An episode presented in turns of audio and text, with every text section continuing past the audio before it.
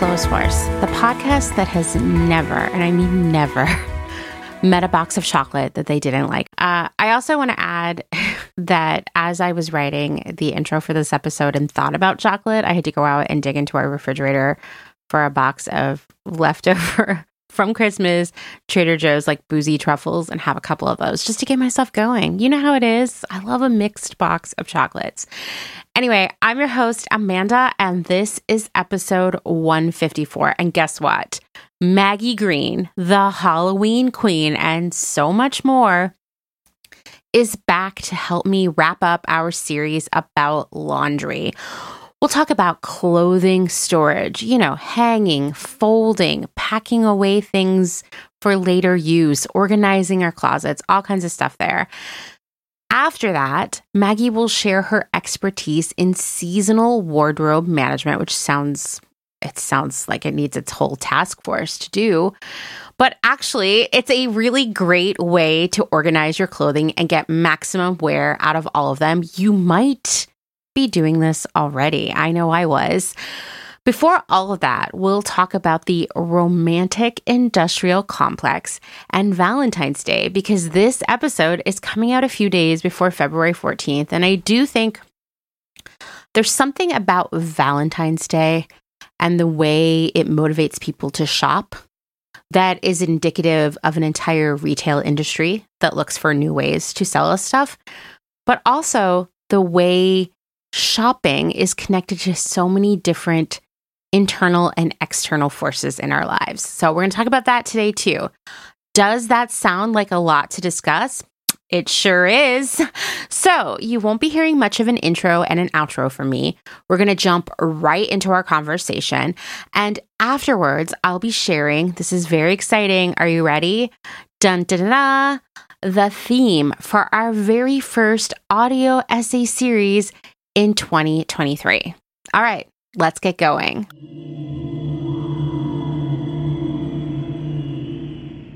Well, Maggie, if people don't know you by now, will you please remind everyone who you are? Absolutely. Hello, everyone. I am Maggie Greene. That's green like the color with an E at the end.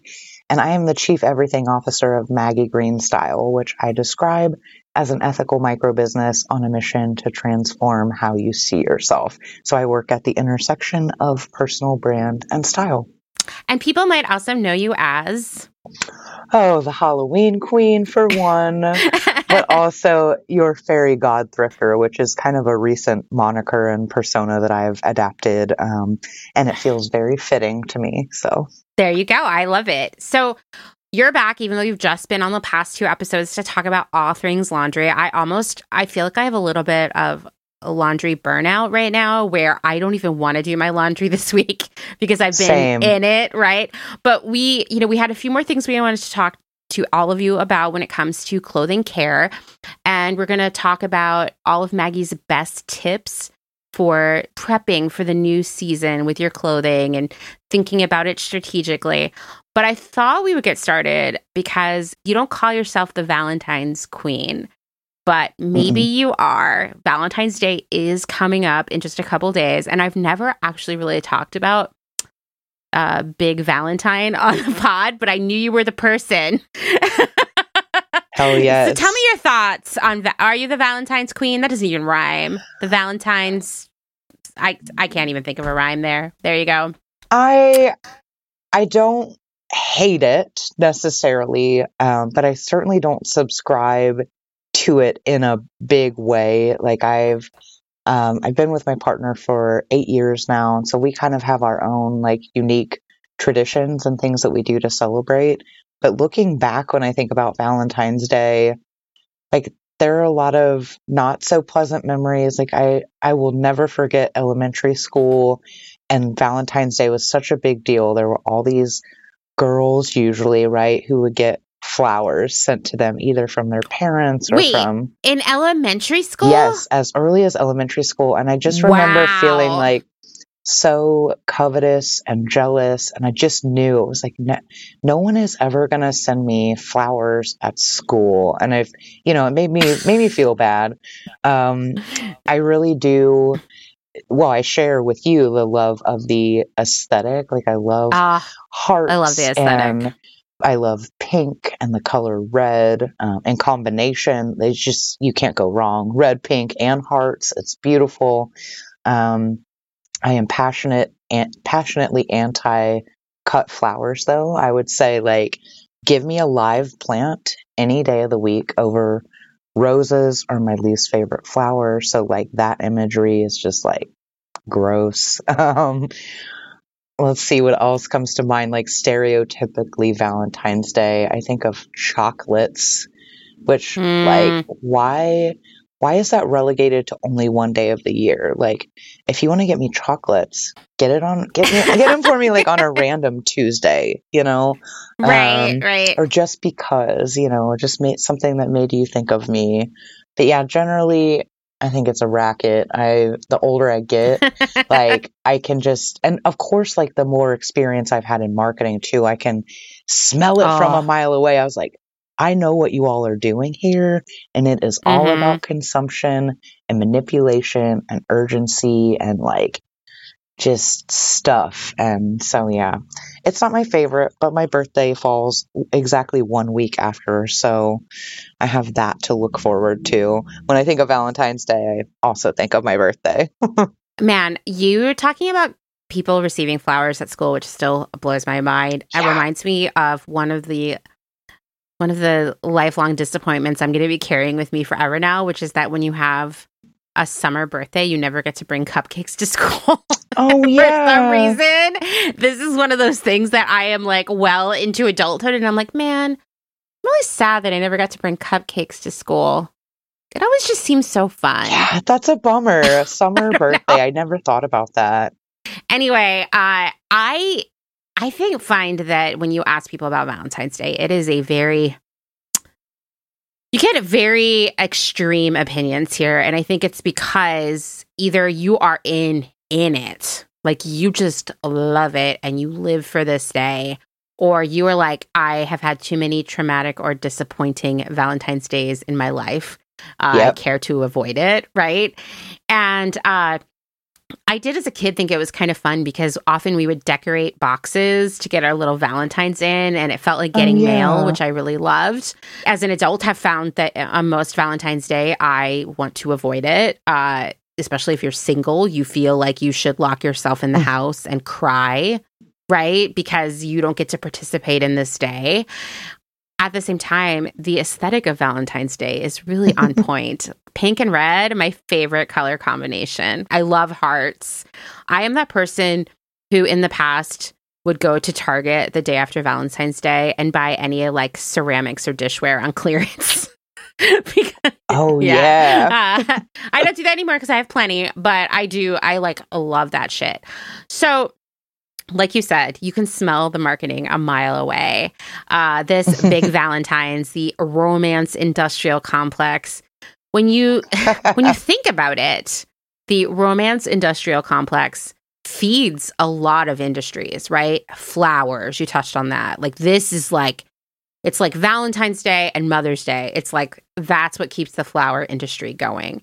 And maybe funerals, I guess. Funerals, I suppose, maybe some births, Yeah. births here and there. Yeah. Lingerie, another one. Like this is like their time. They're gearing up. Jewelry and diamonds, uh, fragrance, right? Weddings are part of the romance industrial complex. And sometimes I start to think about all all of the money that gets spent on weddings every year. And I just it's like thinking about the size of the universe. I just can't handle it. I have to stop thinking about it. There's also stuffed animals to think about, greeting cards, maybe even, although I do hate to admit this because I love a box of mixed chocolates. You know, big candy is really making a killing on the romance industrial complex because it's like nicer boxes of chocolates and, you know, candy gifts for adults. But then it's also like kids give out candy at school, sort of like Halloween, right? There's tons of Valentine's Day Mhm. candy. Like there are those cinnamon hearts. Have, did you ever like those? They come in like the bag, the little tiny. They're like made of wax and cinnamon flavoring, as far as I can tell. Yes, that texture is like unforgettable. I literally just like ran my tongue over the back of my teeth, like Right. oh my remember. God. Yes. yes. Yes. And, you know, there are companies who are doing good ethical things within all of these industries. There are people who make thoughtful, ethical, long lasting, sustainable, inclusive lingerie. There are people who make slavery free chocolate. There are people who are probably doing all the things right when it comes to flowers. But there are also a lot of much bigger, much worse companies who are really shoving this our way.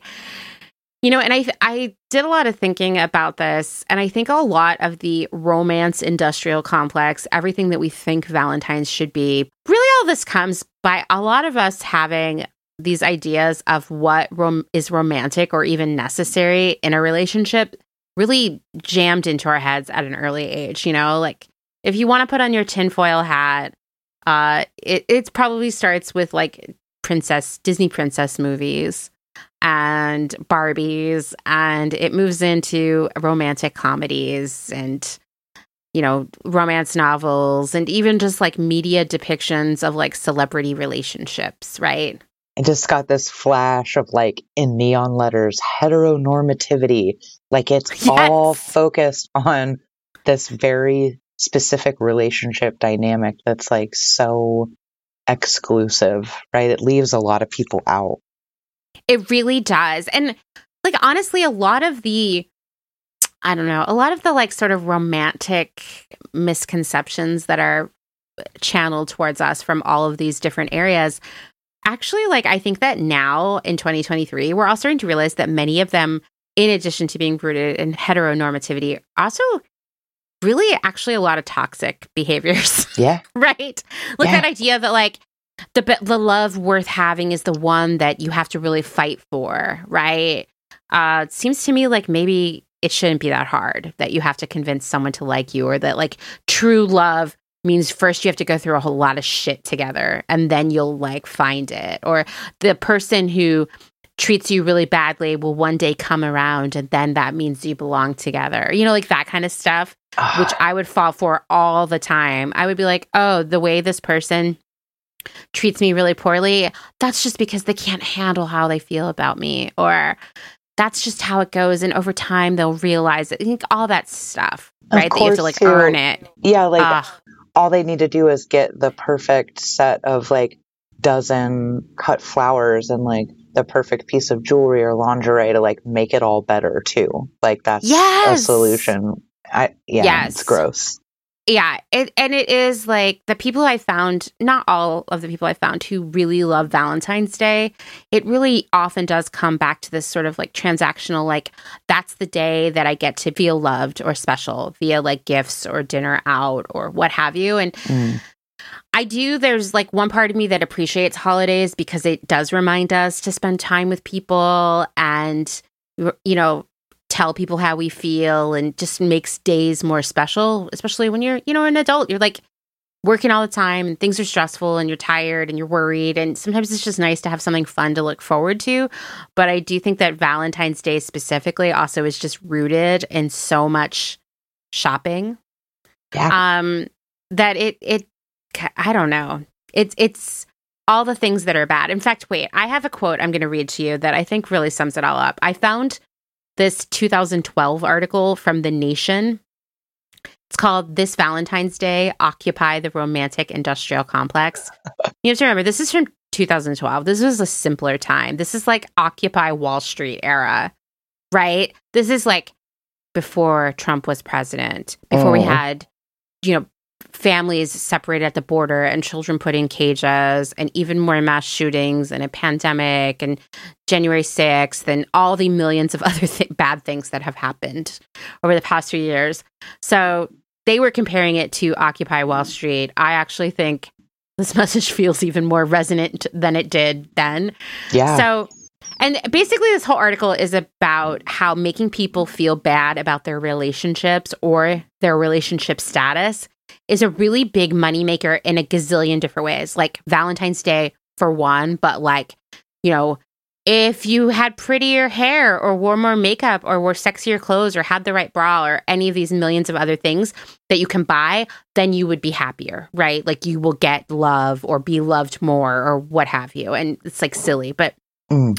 I love this quote. It said, The romantic industrial complex makes people unhappy by pressuring them to spend lots of money and at the same time making it impossible for all but a small percentage to fulfill their duty, as in like their romantic duty. The remainder of folks, on the other hand, are unable to participate or are left with feelings of inadequacy. Whether people are coupled and can't afford the trappings of romance or are single and focusing their emotional energy on friends, the romantic industrial complex has nothing for them.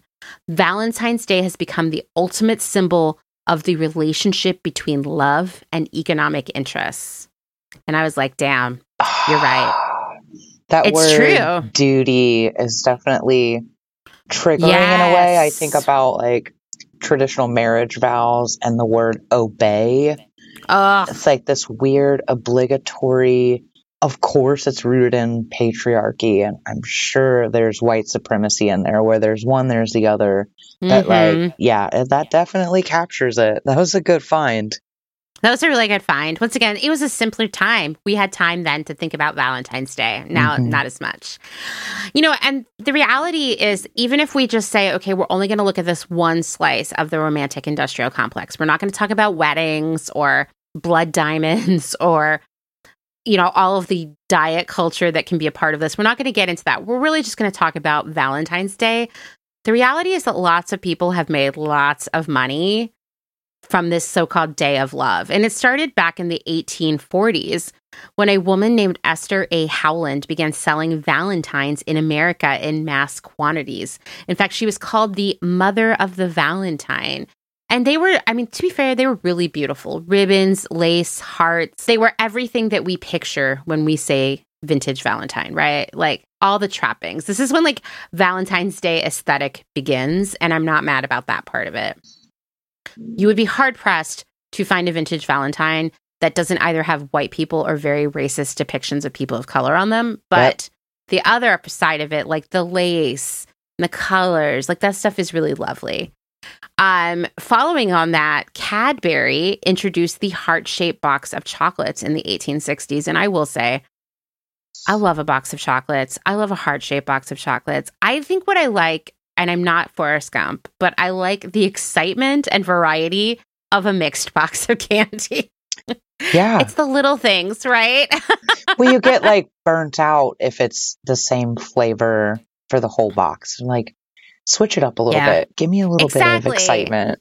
exactly. And you know, every once in a while you bite into one and you're like, oh, I don't think I like this weird jam that's in this one or something. Yeah. I, I enjoy that, right? It's part of the fun. Uh, yeah, yeah. In 2018, so this was like a few years ago, obviously, but it was the best, most recent statistic I could find about heart shaped chocolate.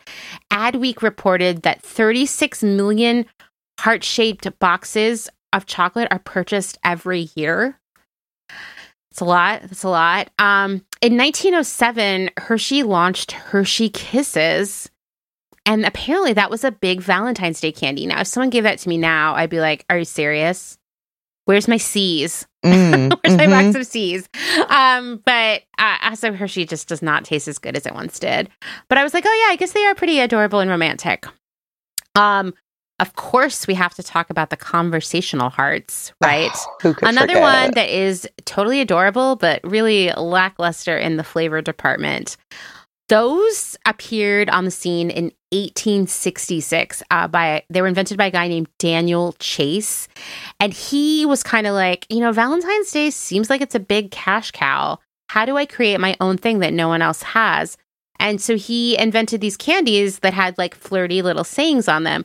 The funniest part of the whole thing is that they actually weren't heart shaped for like 40 more years. They were just discs.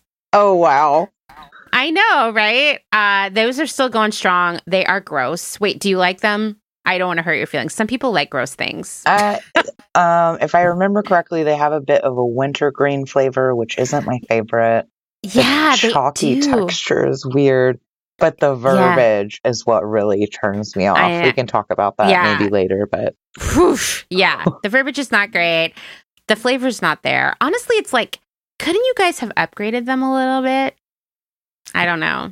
I, yeah. pe- I mean, people still buy them. Like, I bet if I went to Target right now, well, they might be sold out 'cause they're hot item. Oh yeah. We're Yeah. close to the hol- close enough to the holiday where they might be sold out. That's funny. They might be, yeah. In 1907, Hallmark began selling Valentine's Day postcards. In fact, this is what like began the Hallmark empire that now includes movies, right? Mhm. Heteronormative movies. Um, in 1913, they actually started making greeting cards because apparently the hot trend of postcards was over. What a short window. Oh. Um, and their cards are they are really pretty, of course. Um, but the reality is that people buy a lot of stuff for Valentine's Day. It's more than cards. It's more than lingerie. It's more than candy. It's so many things. It's dinners, right? New outfits to wear to go to the dinners. It's, you know, perfume and it's probably sex toys and I don't know, new sheets and nights at hotels and Mhm. romantic weekends away and going to the movies. It goes on and on and on, right? And just gifts in general that may not be Valentine's Day oriented, but are gifts that you're giving someone for Valentine's Day. Total spending for Valentine's Day is expected to reach almost $26 billion this year. Oh and that's God. the second highest year on record. Apparently, per person, people will be spending $193 on Valentine's Day this year. what? And this is according to the National Retail Federation. And I got to tell you, their analysis is usually right on. So I believe it. Um, within that almost $26 billion, this one made me think of you actually. Uh, people are expected to spend $7 billion on gifts for their pets, their friends, their classmates, and their coworkers, with a third of people definitely planning on buying a gift for their pet. wow. So, uh, yeah, so I don't know. That made me think of you because I know your Christmas tradition. yeah. I mean, ultimately, like there is so much waste involved in Valentine's Day, and I, I'm, you know, listen, do what makes you happy. Once again, I respect that holidays can sometimes just be a reminder to spend time with family or friends, or tell someone that you love them, or do something nice for them, or just a reason to treat yourself to a nice dinner out, or what have you. Like, I think that's fine, but as a career buyer, Valentine's Day specifically is probably the most stressful holiday to buy for. Um, and of course, everyone buys for it, right? Like you could probably go to Old Navy right now and they have a Valentine's Day assortment, even if it's not very clear to you. It's Yeah. there and it's grouped together. There's definitely red, there's definitely pink. There may be hearts, there may not be, but like everywhere I've worked in one way or another, we bought for Valentine's Day. And the thing about it is, uh, Valentine's Day is probably of all the holidays. Well, I'm not counting like St. Patrick's Day or even 4th of July, but of the gift giving holidays, right? That is the shortest selling window because most people aren't buying Valentine's Day stuff in January. It feels too soon, right? The holiday itself is only two weeks into the month. And everything that you brought in for Valentine's Day is immediately obsolete and has like almost no value on the 15th of February. Like it's just how it goes. So you have to be like, okay, so we have two weeks to sell this stuff. And if we don't have it, then people might not buy anything because that's the other thing about Valentine's Day. February is kind of like a really crappy month for retail because, you know, Christmas is over. People bought a lot of stuff on sale in January. Like that's what January is for now, I guess. February comes, it's like not spring, right? You're not like probably going on any trips. Uh it's winter. You're probably feeling kind of like over it, maybe a little seasonal depression. You're not wanting to hit the mall or buy a bunch of stuff. And Valentine's Day has been a great way and fast fashion has leaned into this as well to get people to buy stuff for themselves or others when they might not have otherwise. So even if you are a buyer in like the apparel space, it's like, oh, well, we probably should bring in some red dresses, some red tops, some red underwear, some red socks, something with hearts on it. Like y- you just are required to do it. It's just like is what it is. It sucks. Ugh. Um, and then on February 15th, y- you sit down with your planner and you say, well, it is just like a red dress. Couldn't it live longer? Then do we have to mark it down right now? You know, you play that game where you go style by style. Like, yeah, it has hearts, but aren't hearts kind of timeless? But the thing is, like, yes, I think hearts are timeless, but the average consumer is like, ew, is that from Valentine's Day? Mm-mm. Like, that's just how human behavior is, right? So then you get into the more literal Valentine's Day things, right? Like the bags of candy, the actual Valentines, the decorations. I mean, like Target has a huge section of this stuff, right? Mm-hmm. A lot of places throw it out completely, or they're like, everything's $1 right now, basically. And people come in and like hoard it and then never even use it anyway. You know, and it's depressing. You know, it makes me think of Halloween. It's like similar, you know, with the short selling window. And then obviously November 1st comes around and like, but it is different because people will think Right. ahead to the next year. Whereas with Valentine's Day, I, don't know. Tell tell me, right? You're from the industry, so I don't necessarily see that happening. Like it's it's different. Christmas, you know, you get those people who will come in and buy decorations for next year and they'll probably use them. Or, you know, the, the classic cliche of like your aunt who goes and buys all the sale wrapping paper. She's going to use that. But no one's like, oh, these Valentines, I'm going to put them away until next year. It just like doesn't work that way. Um, and I think it's because people forget or people are like, eh, I might not be into Valentine's Day next year. I might not be in a relationship, you know? Like, it's almost like if you plan for next Valentine's Day, your whole life's going to fall apart. You don't want to jinx it. I don't know. It's a very, it's very strange. And it is just like, I feel like there's more and more of that stuff out there every year. Now, I was interested or surprised, I guess, to see that Valentine's Day spending was expected to be this record high this year because if there is one good thing that came out of the pandemic, it's that people stopped buying Mhm. so much seasonal merchandise. Um, and it really started the first year of the pandemic. Remember how it was all going to end by Easter? Right. Well, it didn't, as we know, right? At that time, I was living in Philadelphia. And if you were like, I'm going to brave the grocery store or go to Target or whatever because we need cleaning supplies and cat litter and all these things, you'd go and like the shelves were empty of cleaning supplies and cat litter or the other practical things you went to get. But there were like 40 aisles of Easter stuff on clearance because no one bought it because Easter was effectively canceled, right?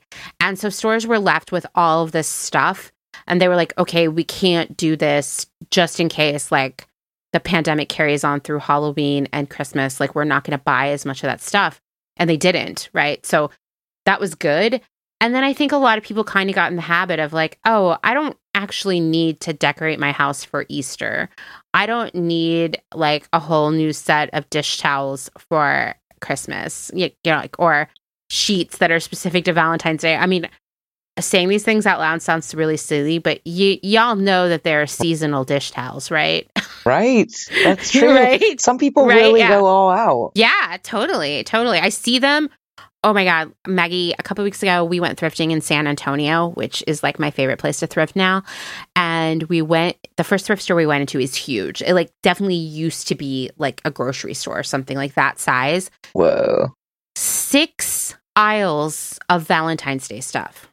I can't even like wrap my I head know, around that. and two, two you is name a lot. it. We're like- talking stuffed animals, decorations, clothing, linens, books, cards, craft supplies. I mean, I could just go on and on. It was like so much stuff. And I was like, wow, I know that there are people right now at Home Goods loading up their cart with new Valentine's Day stuff. I just know it. And this was all like secondhand. Yeah. If if only they knew places like that existed. right right um so yeah i i have yeah that's the thing about valentine's day right there's a lot of waste associated with it it really is like a shopping holiday for lack of better term Mm. and it just i don't know at the same time like i'm gonna give my husband a gift for valentine's day and we're gonna go out for dinner the day after valentine's day. Because like why not just do something nice for each other? But i'm also not like where's my diamond ring? And we're buying all new clothes for it and i've got to decorate the house. I guess I should tell you that I got a dress this year with Valentine's Day in mind. Now, I will not wear this dress only on Valentine's Day, but it was like in my mind when I when I was looking at it, I'm like, I'm going to make this investment. The first time I style it will be Valentine's Day, but like yeah, so I I mean I I love dressing up anyway. It's kind of any excuse to get a little bit fancy, but Um, yeah, I have a, a pink sequin. It's like a, it's got a sequin bodice and a tulle skirt. So That sounds amazing. very princessy, very pink, and Yeah. I'm excited. I think that's going to be great. And like, that's fine, right? I think that if you were like, this is only for wearing this Valentine's Day, and then after that, it just is going to sit in my closet forever, you know, that would be not good. I do think a lot of people do that. I think you and I talked about this before. There is this like pressure that if you're going to participate in Valentine's Day, you kind of have to look and dress a certain way you Mm. know like it has to be like sexy or feminine and for some people that's not really who you are there are a lot of people who are going to go out for dinner on valentine's day feeling really uncomfortable Yeah. you know wearing shoes they can't walk in because that's what they've been told they're supposed to do Oh my gosh. or underwear that are like wildly uncomfortable I'm styling that thing with combat boots, like straight up. And I'll tell you too, Yeah. because I failed to mention, it is secondhand. I didn't go out and buy a new dress, you know? Um, But yeah, I, I know what you mean. Like, you know, itchy fabrics and just like skin tight things and underwear that doesn't breathe. yeah. Oh, yeah. God, Yeah. shapewear. I didn't even think about that.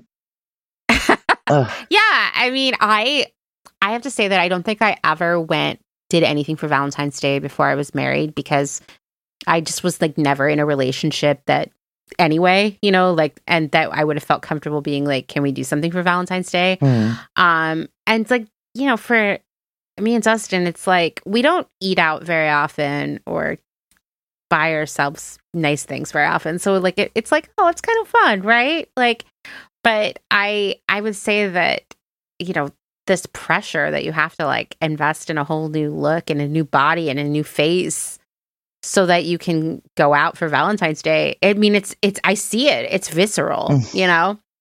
Uh, i kind of like don't like going out for dinner on valentine's day because i know i'm going to see a lot of people being really uncomfortable Yeah, I'm glad you mentioned you all are going the day after. And like, please don't put me in a crowded restaurant where like they have this dedicated menu for this special night Oh. and it's like Yeah. priced differently and there's just like couples awkwardly clumped together and ugh, yeah, like I don't want yeah any, agreed any of that. agreed no thank you yeah uh we couldn't get a reservation anyway and we're going out for shabu shabu which is not romantic at all. It's just like lots of hot broth oh, nice. cooking on your table. It's very delicious though. Um so yeah that's that's my thoughts on valentine's day. But that said like once again it's nice to give people gifts. It's nice to have a special day. So like i thought we could just like for a couple minutes like talk about the sort of slow gifting version of valentine's day right? Yeah. How do we apply everything we know about slow gifting to valentine's day so for one spend time together have experiences together the other side of that too is like we, you and I, we can't possibly make the same assumption that the Valentine industrial complex does. Like, not everyone has a partner or is interested in romance or like involved romantically on that level. Like, if Valentine's Day is about love, let's say, right? Like, yeah whether you're in a relationship or not, like self love plays a role. This is totally an opportunity to celebrate that. Um, anyone that you love, right? Like you were mentioning earlier, spending time with people that you care about. Holidays are a great time to do that. Um, time is the first thing that comes to mind. Like I know. You know, like- yeah. sitting down and just like having a conversation together with like no strings attached and no pressure and no agenda even you know like let's just hang yeah. out um that's a really great expression of love and it doesn't cost anything you know Yeah. No, I think that that is so important. And if you are looking just for a reason to care for yourself, hmm do something special with yourself. You can also be like, I don't care. It's just another day, and that's fine too.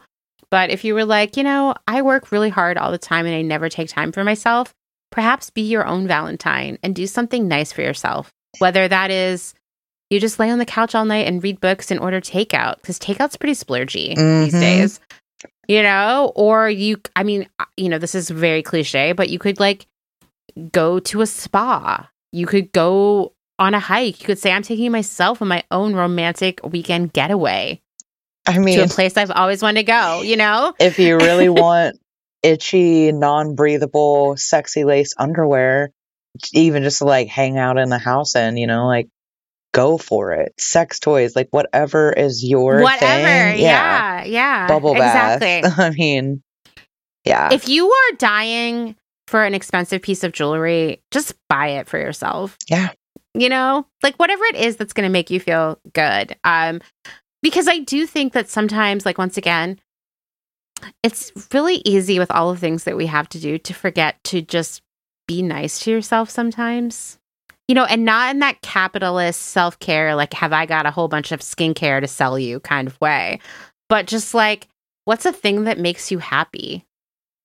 Take a day to do it. It doesn't have to be the 14th, it can be the 17th, like, whatever. Yeah. But say, like, today's going to be my special day where I do all the things I like in one day. I used to do that a lot for myself before I was married, where I'd be like, today, I'm only doing things I like all day long today. hmm So I would like go out for coffee and then I would like go to the comic book store and I would walk around and watch people and you know I would go to the park and feed squirrels like whatever all the things that I just wanted to do in one day. I'd eat ice cream and then take myself out for dinner and you know by the time I went home and went to bed I was just like wow, I did all the things that make me happy in one day. Yeah. So, yeah, just like a lot of different ways to think about Valentine's Day. And we just wanted to touch on it a little bit because, you know, it is a retail holiday and it is a weird, it's a day that can make people feel really depressed and it doesn't need to. I do have one more anecdote to share, and this is from like a couple in my life that I care about a lot. My best friend and their husband. Um, every year, they make them a make their husband a heart shaped meatloaf, which is like so. Yeah, I mean, like before it's cooked, it kind of looks interesting and pink and red, and afterwards, it's got like it's just strange, but it's so sweet and they do it every year. It's like this really sweet tradition that they share, and I just love it. I'm like, hell yeah, give me a heart shaped meatloaf. That So- is really sweet. So, I have a heart shaped casserole dish. Um, Oh. It's pink and it's it's like a smaller size. It's not like a big one, but it's a perfect for like two or three people. And it's from the Martha Stewart collection at Macy's. But I've had it for like many years now at this point. It was like right after Dustin and I got together. I saw it at a Macy's where we were using the bathroom. Oh wow, And we were like, oh my God. And I was like, it's so expensive though. It's like cast iron. And then he was like, what if you ordered it online and just picked it up in store? I bet it will be cheaper. so I literally, we went out of the Macy's so I could get better reception. I ordered it online and where I had a coupon and I saved $20 on it and then went back in and picked it up. I almost Wow. feel guilty about how much I gamed that system, but Macy's works under a different financial model that I can't completely understand. So anyway, often when I'm like, oh, we're gonna have like a special night together, you know, like we're just gonna hang out or we're gonna like rent a movie or I don't know, we're just like hanging out tonight because and we're not like working, we're gonna have time together. I will make Mhm. our dinner in that casserole, but so it'll be something really like, here's a really romantic vegetarian chicken pot pie, you know. I love that. a really romantic enchilada casserole, like that kind of stuff. Um, so if you happen upon a heart shaped baking pan of any sort when you're thrifting, which I do see them Mhm. here and there, I highly recommend. I also like, I'm a big fan of, in general, like it's unusual for us to be going out to dinner this year, but I just was like, really, honestly, I just wanted to go out and have a nice dinner because I don't do that very often. And I was like, fuck it, we're going. Right. But Mhm. normally I really love to cook a special dinner on Valentine's Day just for fun. And I usually like to make like a cake, like a little cake, a heart shaped cake. And, you know, like one of my go tos usually, this is not a very romantic food at all, but I feel like it's very luxurious, is I like to make vegetable lasagna. Ooh, yum. um, or some other like favorite. And yeah, like we'll have dessert and like make fancy drinks at home. And I always just think, like, I don't really care much about Valentine's Day, but it's like nice to have an excuse to cook something fun. So that's another way to look at it. I want to know if there are any listeners who have ever used a heart shaped casserole dish, but like what I'm really curious about is like the different non traditional dishes that they've made. like a heart shaped meatloaf is one thing, right? The Mhm. enchilada casserole. What other things can be made into a heart shape and enjoyed for. Valentine's Day? I'm going to tell you any sort of thing that is a variation on like a pot pie kind of thing, like a Mhm. shepherd's pie is great in the heart shaped casserole. Um, when I make a vegetarian chicken pot pie, I instead of putting a top crust on it, I put mashed potatoes. And they kind of come up Oh. over the heart. It's delicious. I'm like getting kind Oh, of hungry as we're it. talking about this. I know it's almost dinner time here. I know, That's right? It's uh, also like a lentil loaf, also great in a heart shaped pan. My secret Mm. ingredient is barbecue sauce. Just putting that out there. Um, but everything tastes better out of a heart shaped pan. Just saying. Everyone So needs cute. one.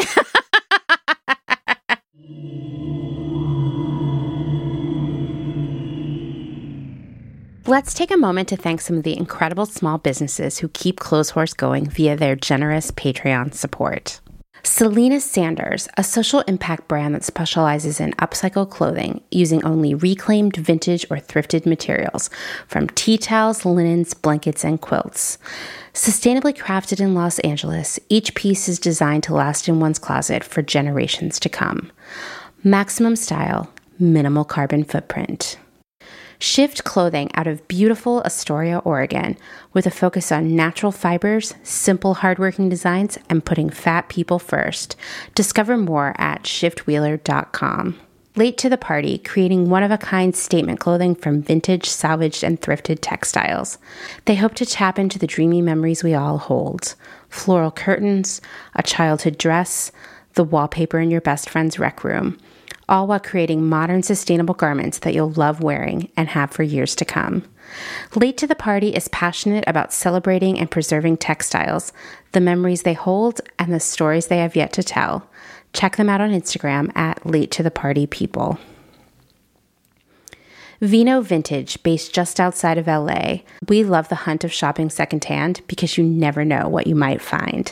Catch us at flea markets around Southern California by following us on Instagram at vino.vintage so you don't miss our next event.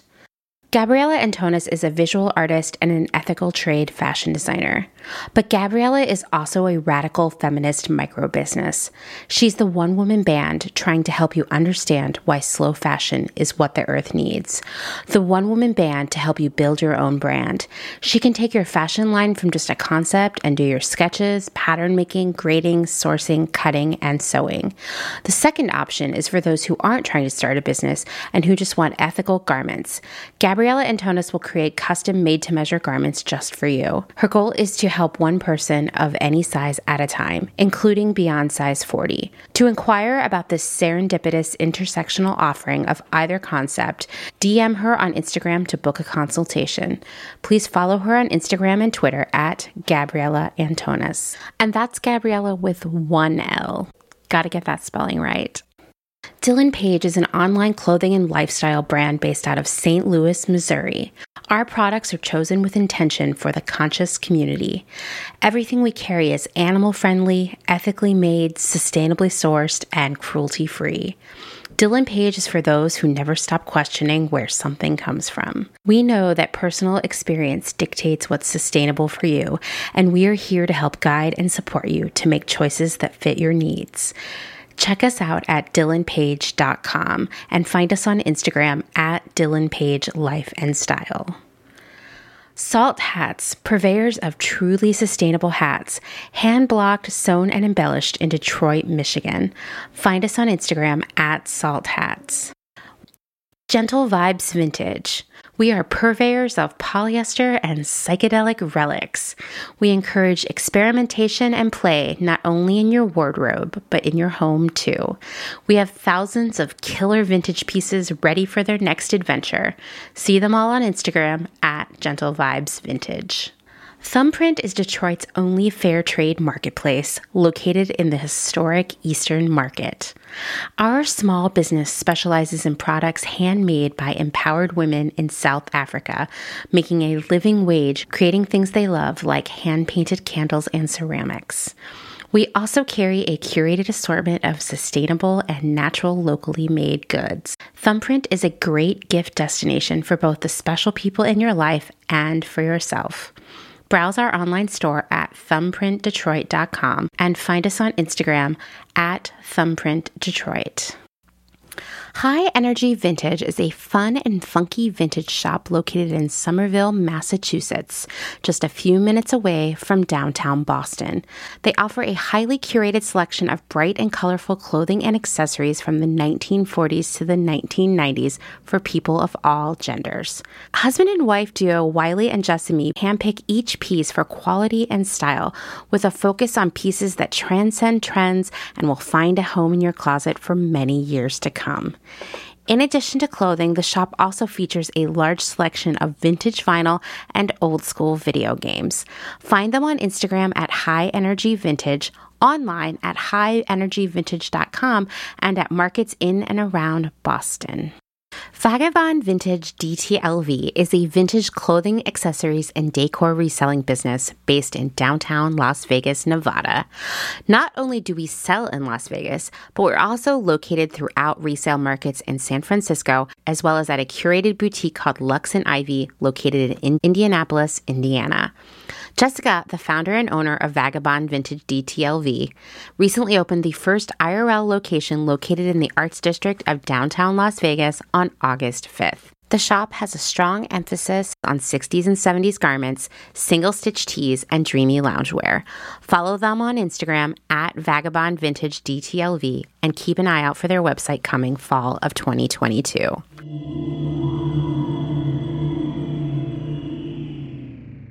Um, all right, so that's Valentine's Day, but we're really here. We're like trying to tie up all our loose ends with the laundry sods and also just talk about how you can transition, get ready for the weather transition, the seasonal transition without shopping till you drop. Because naturally, which we'll talk about this a little bit more, any minute now, basically probably on February 15th, you're going to start getting emails about how it's time to think differently.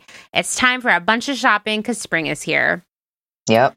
After we finished the laundry, so it's three hours of conversation about laundry.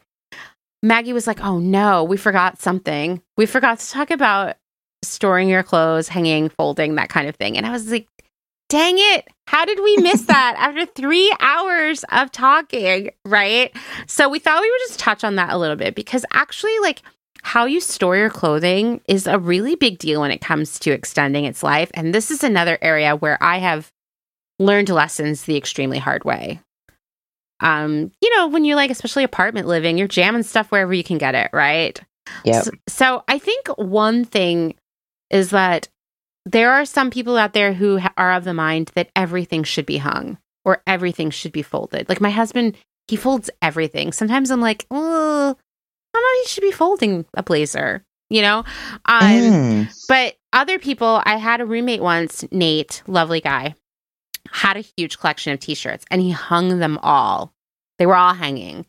And he said, I just like looking at them hanging there. And I was like, that's fair enough. But you know what I Uh-huh. learned? You shouldn't really hang your t shirts because it stretches them out. Did you know that? It it does. There's actually um in some of my notes I was thinking about that like you get that weird stretched out bit in the shoulder. Yeah. You know, in the neck you have to like stretch it to get the hanger in. Um my partner, it's funny you were talking about your roommate. My partner hangs all of his t-shirts as well. Um but he's also colorblind, so having them in the drawers kind of Mm. um, reduces visibility. So having them hanging up is like it helps with his disability being able to like access things. That makes sense. So let's start with like stuff you should hang, or I mean, I hate to say you should always hang, but you should try to hang as often as possible. How about we say that? Mm-hmm. so one of those is dresses. And I haven't actually known anybody who's folded dresses, but to be fair, I have been that person who's like, oh man, I'm out of empty hangers. I guess I'll fold this dress and jam it in a drawer. And you know what happens? I never wear it. I totally forget about it. Or when I decide to wear it, it's like the most gnarly, wrinkly mess ever that I'm like, oh, I guess I won't wear it now either. so highly I don't think recommend that. there's I don't think there's any dresses in my collection apart from maybe like a knit, like a jersey that yeah, feels like a like a t-shirt t-shirt. dress. Sure. Mhm. Yeah, yeah. Um, same thing goes for skirts, and I I am going to confess that I I have folded my share of skirts. I don't really. I think at this point I have like maybe three skirts, but there was definitely a time, and I remember it was like probably the period between 2010 and 2015 where I was like really into skirts.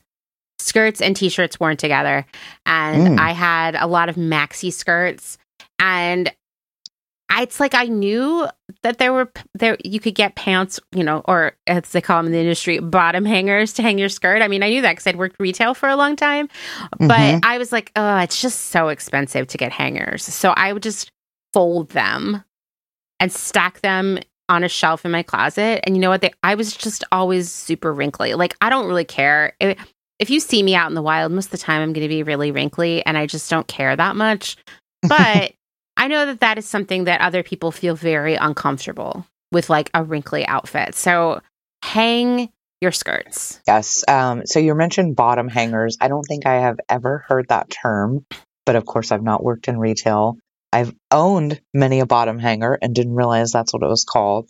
I think normal people call them pants hangers. Normal people. Yeah. So pants hangers work great as skirt hangers, but there's also this really cool thing. I think it's called a skirt hanger.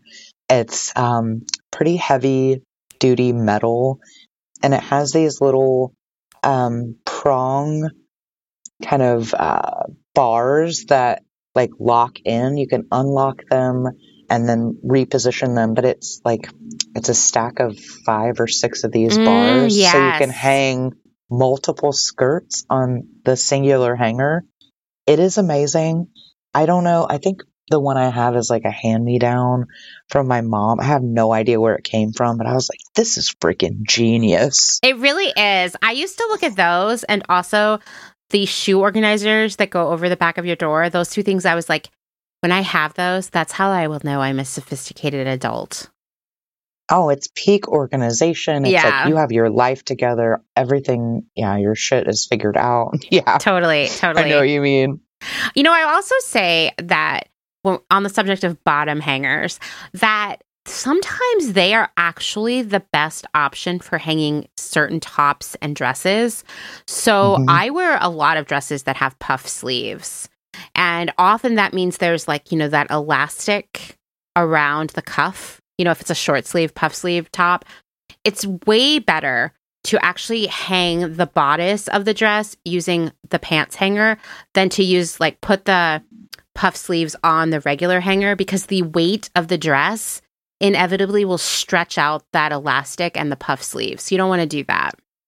Um, yeah. So I I have a lot of bottom hangers in my life now. I crossed a point some day, one day where I was like, maybe I don't want to be wrinkly all the time.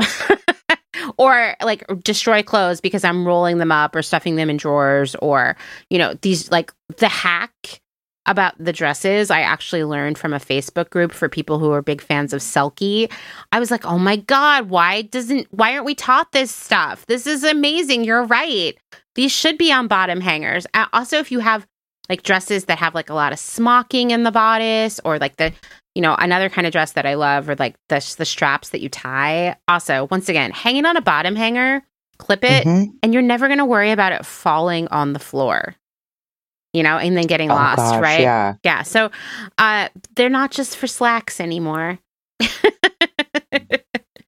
um, but also you should hang flowy garments, linen, things that are linen are gonna actually like sometimes that weight of the clothing working, like the weight of the clothing hanging, the gravity there works against you, as in like stretching out sleeves and stuff.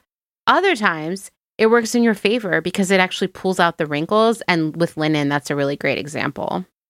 I have literally got a linen blend three piece suit just out of reach off, you know, um, in my closet area right now. I'm like touching it and it has been hanging on these hangers for probably two months and it looks beautiful. Whereas if I had folded it or, you know, stored it in some other way, it would be like just totally trash, wrinkly. Yeah. You know. Hanging is kind of magical. I'll tell you that, you know, I travel a lot for work and if I'm going to be there for more than one day, the first thing I do when I get into the hotel is I take all my clothes out of my suitcase and hang them. So smart. It makes you feel like, I don't know, like this is, I'm ready, you know? Mhm. And because everything looks terrible when you take it out of a suitcase, it's just like the rule. It's just how it goes. You know, I've tried rolling, I've tried compression bags, I've tried all these different ways of folding and packing, and ultimately everything is kind of just needs to hang when you get to where you're going, and it will look fine. Mhm. Um, so uh, you know, if you stay in a hotel more than one night, hang up your clothes. Um, you should always hang coats. That one probably seems like pretty obvious, but I'm just going to say I know some non-coat hangers in my life, you know, who are rolling up Oh. coat coats or folding them. um, slacks, for lack of a better term. I, that's my grandma's term for pants that aren't jeans. What do you call Have you heard the Have you heard the term hard pants as opposed no. to soft okay, pants? wait, tell me. so soft pants is like it's pan- pandemic chic, right? Like yoga pants, Okay, athleisure, okay. sweatpants. So this like return to work, return to office kind of movement now that things have are you know gotten a little bit safer. This term hard pants has emerged. Like we don't want to go back to hard pants. We've been in PJ pants and sweatpants for 3 years. Like what are these hard pants? Yeah. I feel that. I get it. I agree. Down with hard pants, up with soft pants. Um, So I Mhm. guess you the I would be talking about hard pants for hanging. Although Yep. if you want to hang your sweatpants, more power to you. I think that's really fancy of you. Um, and probably they could get wrinkly anyway. Um, okay, you added something here about about uh, sequined or embellished clothing, which I think is really smart. Yeah, whether it's like a blouse or a shirt or a skirt or whatever, I would recommend that you hang them inside out, uh, particularly so that they don't like snag, get snagged on other so items. So smart. Yeah. because that is real. Or if you have a lot of clothes that are tulle, Like, Mhm. be strategic about where you hang that stuff. That's something I've learned the hard way. I actually had this dress that was just like layers of tulle, and it just ended up in my closet next to a coat with a zipper. oh no. And it was like, I felt like I was doing surgery. Like I had tweezers, like trying to separate the two. Yeah. you know, you're in there, you're shoving things around, you know, the, stuff happens. There are also things that you should probably fold. Um, and how you choose to fold them. I mean, I have very strong thoughts on this. I feel like everybody has their own special folds. Mine is, I'm going to be really honest, uh, comes from many years of folding countless numbers of t shirts at Urban Outfitters. Oh, I can picture I it. fold like a retail person. Yep. Yeah. And I can do it without a board. It's like a drop fold. Um, and then sometimes maybe I'll fold it in half from there. But like I, my mom always had a really specific way about how she wanted towels folded. I'm the same way. Okay. And I, I do that now. And when I see like in the rare situation where Dustin is folding the towels, I'm like, oh, I really don't like that. Like that's not how towels are supposed to look. I can't explain it. Anyway. I refold them. uh, I'm like, thank you, Scott, for doing the laundry.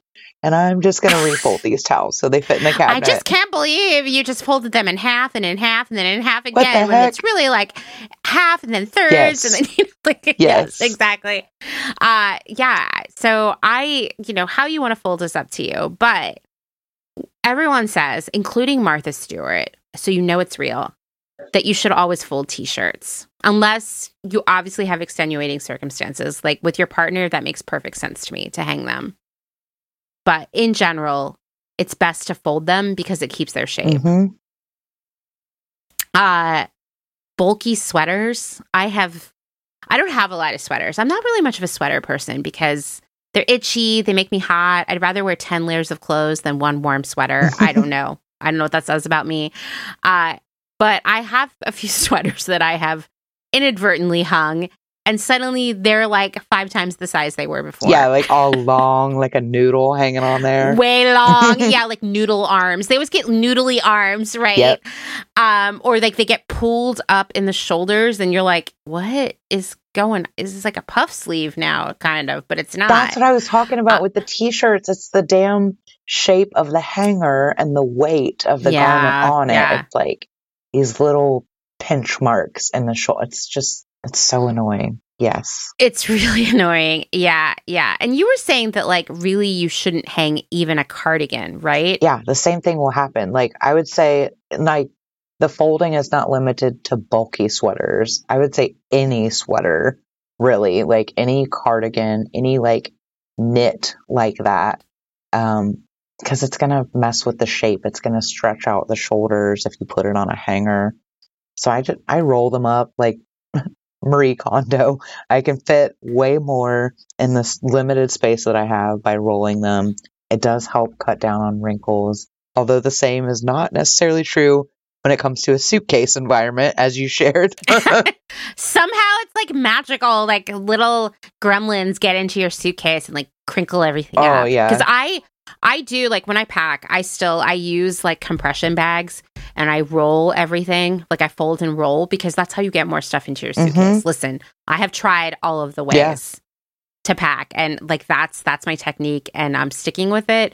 But I no matter what, no matter how hard you try, everything comes out real weird. I think it has something to do with the pressure changes on airplanes or something. I don't know, but it always. I'm like, what? Some kind of science. You are a shell of yourself when I unpack. um, yeah, I think I you're actually inspiring me to because I do hang my cardigans, but now that we're talking about it, I'm like, what am I doing? You're right. I should be folding them yeah. or rolling them so they take up less space. So you're really inspiring me. Another thing you're not really supposed to hang is activewear. And at first I was like, wouldn't who would be hanging their leggings? But then I was like, no, they would be because you know what? You go to the store and sometimes the leggings are hanging. hmm Don't hang like the thing about anything that has stretch to it. The sheer existence of gravity will make it stretch out. Even if you're like, what? It's only going to hang there for a day. I'm telling you, the weight of a garment is it, it makes it the fibers stretch out. I'm having So- flashbacks to our laundry two part episode two. Activewear is like predisposed to certain smells, especially if you're like really active and it's like your go to workout garment or set of garments. Like, I don't know if I would necessarily want to hang them next to like my blazers and my dresses and I don't know. Like a contamination factor or something. I don't know. It's very true. You know, I used to do a lot of hot yoga where, like, you know, you leave and your clothes are like soaked, right? And even though I would wash them immediately, they always had this smell that I found kind of comforting. I was like, oh, I identify this smell with, you know, going to yoga class and feeling really great afterwards. Mm. But it is not a smell that I maybe would want to have at work, you know, or on my really sexy enchilada casserole in a heart shaped pan date, you know? Right, right. right? Yeah. Um, so another thing, like, and this is kind of on the subject of stretchy clothes, is jeans. Because once again, odds are very high that your jeans have stretch to them, that they have elastane fibers, right? Like it's a really you have to work really hard to find jeans that have no stretch in them Yes. as in this day and age, right? And unfortunately, once again, jeans are really heavy. So what's going to happen is the weight of the jeans are going to start to stretch those fibers, often kind of permanently, kind of from the top down. So you could end up with like weird sort of like baggy thighs or losing the shape in the waist or the butt. You know, and it's just like over time it kind of spreads downward. I mean, also laundering them a lot does that. And the elastane fibers in general are way more delicate than we give them credit for. And of course, it's ironic. It's the same with a lot of synthetic clothing that it like is delicate yet will live in the landfill for centuries. Mhm. You know, like there was, I think it was last year, approximately 9 million people sent me this image of I'm sure you've seen it of the jeans that had been like left outside to decay and all that was left of them was the plastic elastane fibers. oh my god. And it was creepy. Yes. It was creepy. Uh that's real, right? And so, you know, I understand why stretchy jeans are better, especially because hard pants are hard, make them a little easier, right? Um and they fit better and you know, they make you feel better just in general. I get totally get it. Jeans are really hard. That's why I don't wear them because even stretchy jeans stress me out. Mm. But Uh, they're too hard for me, I guess. I Yeah, you're soft- you're I'm- team soft pants. team soft pants. The reality is like at this point, I guess I would say that uh, like elastane fibers in jeans almost feel like a necessary evil. So rather than saying like, oh, I can't wear jeans or I feel bad for wearing jeans, just make your jeans last longer. Mhm. By, you know, we talked a lot about laundry care for jeans in the last episode. If you haven't heard that, go listen to it. But also just like don't hang your jeans up, right? There are all these little things you can do to make them last longer. So you don't have to deal with the unsurmountable guilt of wearing stretchy jeans. Have you ever You seen like whether it's stretch or rigid denim, if you hang up a pair of jeans and like maybe you haven't worn them for a while, I think we talked about um like sun bleaching in the laundry episode, but like you can see some discoloration like where the hanger was and there's actually like a physical change in the fibers that like you said can be permanent but it's like visible before you even put them on. There's like this worn out line from the pressure of the hanger we don't want that Yeah, je- jeans are so interesting. Yeah. Can I just say, like they they have this reputation as being like really, I don't know, like rugged, like you know, tough Mhm. fabric that should last forever. But like the color specifically on them is like is doing a dance basically at all times. And I read and as we were working on our laundry episode, so many different articles about all of the different ways you can extend the life of your denim and how it's specifically, uh, you know, the issues with preserving your denim are they they come in two categories. One is the elastane fibers that we were talking about and like making sure that they don't break or get permanently stretched out, but the other one is the color Mhm. and how the color will kind of move back and forth. And I actually was like, huh, that's why all of my t shirts and stuff had a weird color when I would wash them with my jeans, like in college, you know, because I would do it all in one load. I was trying to save money. It was because just a little bit of color was transferring every time. Not a lot, not enough to be like, oh, this whole load is ruined, but like a white shirt might just look a little tiny bit dingy, Yeah. right? yeah Um, but one of the things I read that I was just like, wow, if you need a way to illustrate in which you have to be more careful with your jeans than you think, is that if you dry them in the dryer, which is highly unadvised, but I know that some jeans kind of have to be to regain their shape, which we talked about. Uh, you should get them out of the lawn the dryer immediately after the cycle is running because even just the way they're laying in the dryer may cause lines to form in the color oh I've much like that. what you were saying with the hanger. Yep. Yeah. So interesting. Um, once again, team soft pants over here, you know? you know, another thing that I have learned the very hard way, in fact, one of the last places we've lived in the past few years, we lived in this townhouse in Philly and uh the basement, I guess it was a row house. Townhouse sounds way fancier. It was a row house and had a basement, but the basement wasn't as dry as you might think. And a lot of our clothes got moldy down there. Now, it wasn't wet down there. You know what I mean? It just had just enough humidity for clothes that were being stored down there to start growing mold on them. it doesn't take much It doesn't take much. Like, be really careful about where and how you're storing clothing. Like, you know, I grew up on the East Coast. Uh, you know, you've got hot summers, very cold winters. And so I am very much the person who's like, okay, it's time to pack away my summer clothes and get out my fall clothes and vice versa. And I actually love that tradition so much, by the way. Mhm. Uh, even in LA, where it was kind of the same weather all the time, I'd be like, mm, time to pack away my winter clothes. And it was like one box. But then when it was time to pull it back out in like October, it was like, oh my God, all these new clothes. Yes. You know? And it felt like fun. Like I was marking something, some time there, right? Uh, be really careful about what you're storing. And like if you are storing things in a basement or an attic, unfortunately, you probably need to put it in a plastic container.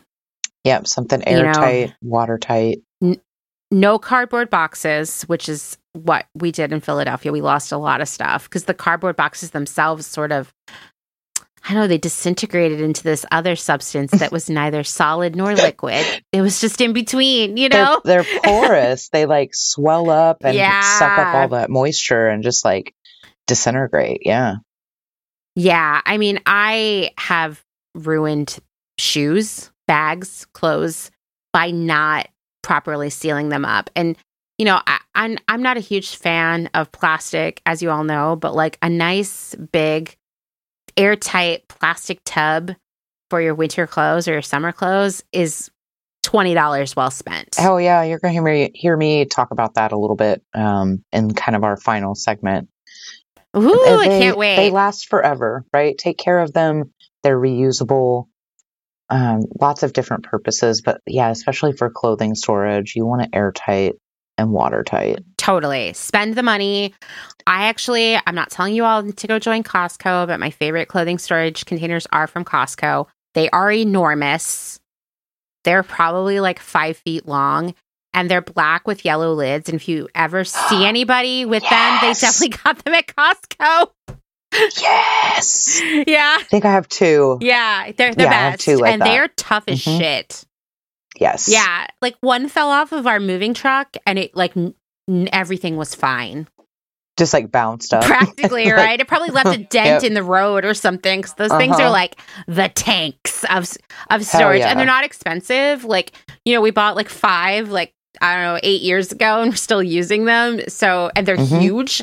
Um so yep. I I'd highly recommend just doing that because I definitely for a long time would try to store stuff in cardboard boxes or garbage bags or just plastic bags or whatever I had lying around. I definitely would be like, oh, I'm just going to store it in this vintage suitcase that I thrifted. Nope, nope, and nope. Everything got moist, mildewy, or got moths. That happened once.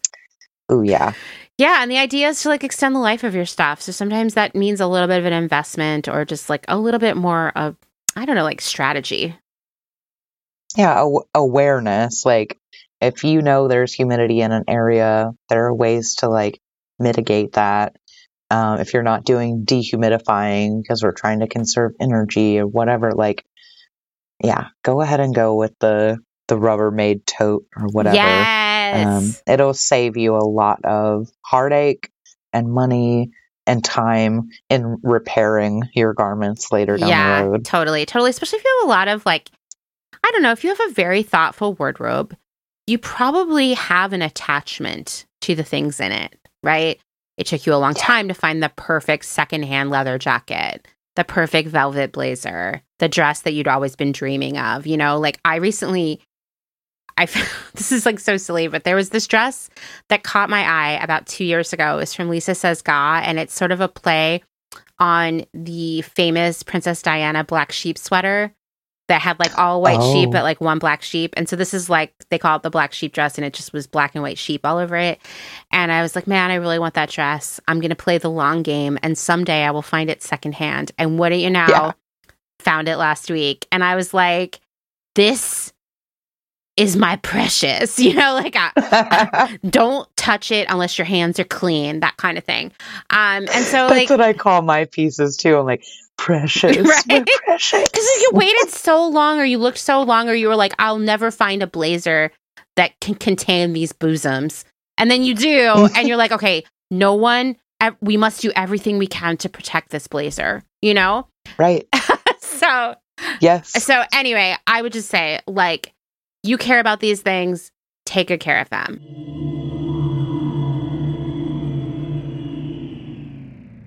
If you're enjoying this episode, then this is a great time to remind you that my work here at Clotheshorse is made possible by the support of listeners like you, just like NPR, and these great small businesses. Please go give them your support.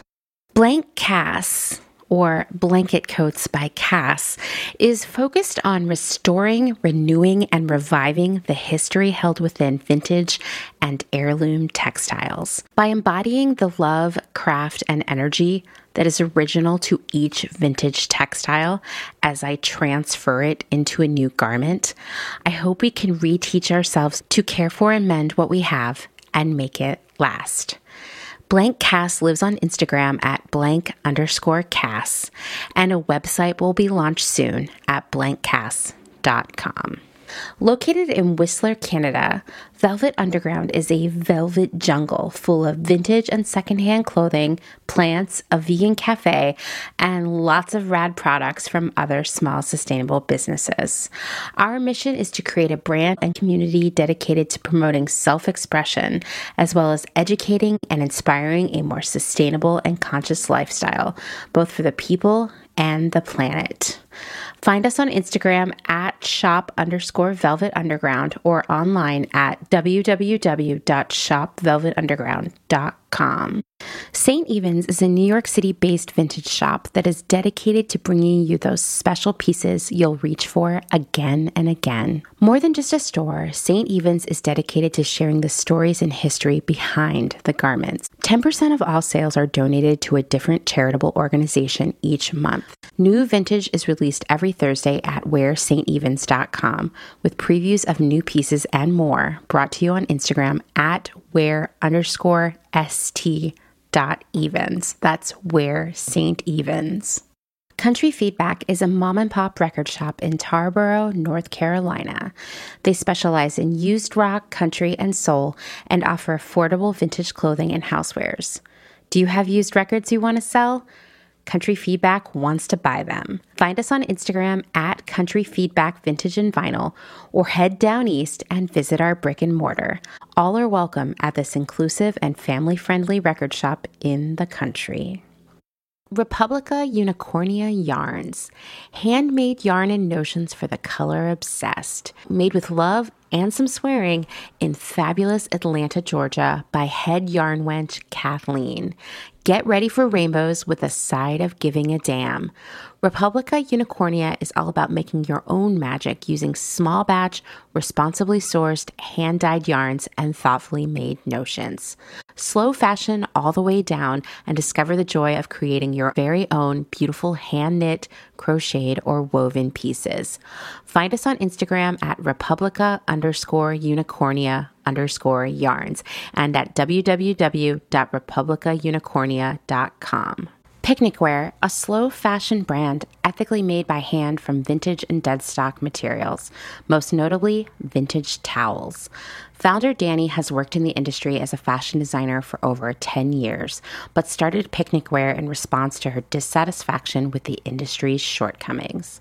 Picnic Wear recently moved to rural North Carolina, where all their sewing and accessories are now designed and cut, but the majority of their sewing is done by skilled garment workers in New York City. Their customers take comfort in knowing that all their sewists are paid well above New York City minimum wage. Picnic Wear offers minimal waste and maximum authenticity. Future vintage over future garbage. Cute Little Ruin is an online shop dedicated to providing quality vintage and secondhand clothing, vinyl, and home items in a wide range of styles and price points. If it's ethical and legal, we try to find a home for it. Vintage style with progressive values. Find us on Instagram at Cute Little Ruin. The Pewter Thimble is a curated secondhand shop based out of Rome, Italy. Owner Desiree Marie Townley has a background in costuming and makeup for dance and opera and focuses on dressing for the character you want to be in the world. Curated collections are dropped in a story sale and always have a specialized theme, like the color palette of Starry Night, the film classic Casablanca, and the children's novel The Secret Garden. Desiree works with local artisans, and pieces are rescued from markets and rehabilitated and resold with worldwide shipping. The Pewter Thimble is a collection of pieces that will have eternal style from the Eternal City. Discover more on Instagram at the Pewter Thimble.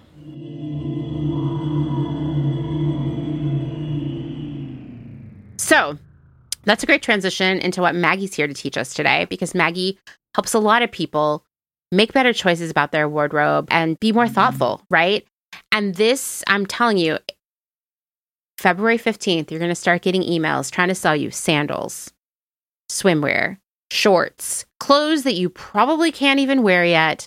And it's all sold to you with this conceit that anything you wore last spring or summer, you cannot wear this year for reasons we don't understand. Because as I was telling Maggie when we were prepping for this episode, I was looking at a lot of the like spring fashion trends or early spring collections that people were delivering. And I was like, it's literally the same clothes from last year and the year before that and the year before same that. Shit. And so on.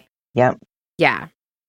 So you don't need to go buy a bunch of clothes, um, but you can still be excited about the season change. So Maggie, tell us tell us what your advice to us is. Well, so before I get into tips and context, I just I want to share something personal about me and my own wardrobe. Um, okay. Anyone who listened to the laundry episode will remember Tracy. She actually came to my house one time and saw my space where I have clothing storage. It's also my workspace and like makeshift studio. And the look on her face and what she said kind of surprised me. She's like, This is it? I thought there would be more than this. So the context behind that is like the the clothing that is out and accessible to me is only that which is going to be worn over the next several months for this current season. So I have long-term storage of you know like well right now it's my spring summer stuff, which I'll tell you all about mm-hmm. that process, but one thing I don't think I've ever said out loud publicly, and Amanda, I trust you with this, listeners, hold it dear. I am so intimately familiar with my wardrobe down to every sock, every pair of underwear. Like if I let myself just close my eyes, I could literally picture in my mind and kind of account for every piece. It's like this very close, intentional, deliberate relationship. So, yes, I mean, there are many pieces that I treasure. Of course, I want to take care of them. There are pieces that I have had for years and years, and many more that I want to keep until I die, right? Like bury me in this shit. So clothes right, really totally. are important to me. So we're talking about climate control and like being aware of the elements when you're talking about storing your things.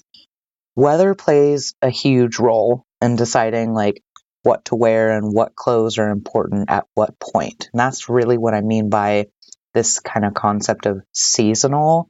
It's not mm-hmm. what the mm-hmm. retail industry tells you is seasonal. It's not based on the calendar. If there's any indication, it's literally the weather, right? So yeah. You know, just for context, would you wear a parka in summertime or a bikini in wintertime? Probably not. Right. But it also depends. It depends on where you live, what the climate is like, what the humidity level is like, all of those things. I, again, for personal context, I've lived in Florida, which is like really hot, really fucking humid, like up to 100% humidity. Um, I've lived in Canada, eastern Canada, southeastern Canada, where it was very cold and very damp at times.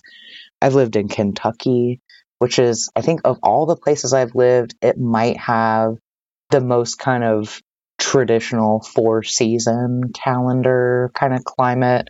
Um, definitely a distinct mm. spring, summer, fall, and winter.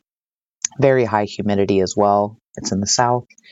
I've lived in the high desert, like on the border of Mexico, basically in southern Arizona, where it's like super dry and arid and hot. And now I live in Washington State, which is, I'm giving you all that information to tell you where I am now, everything that I've kind of learned about this approach to seasonal wardrobe management, is what I call it, which is like, it sounds like an entire department of like, it know, really does. High, highbrow um, intentionality when it comes to wardrobe. Um, so, Washington State, we're talking the Pacific Northwest, it has two seasons, at least what I've gathered, and that is with climate change, you know, um, as a factor.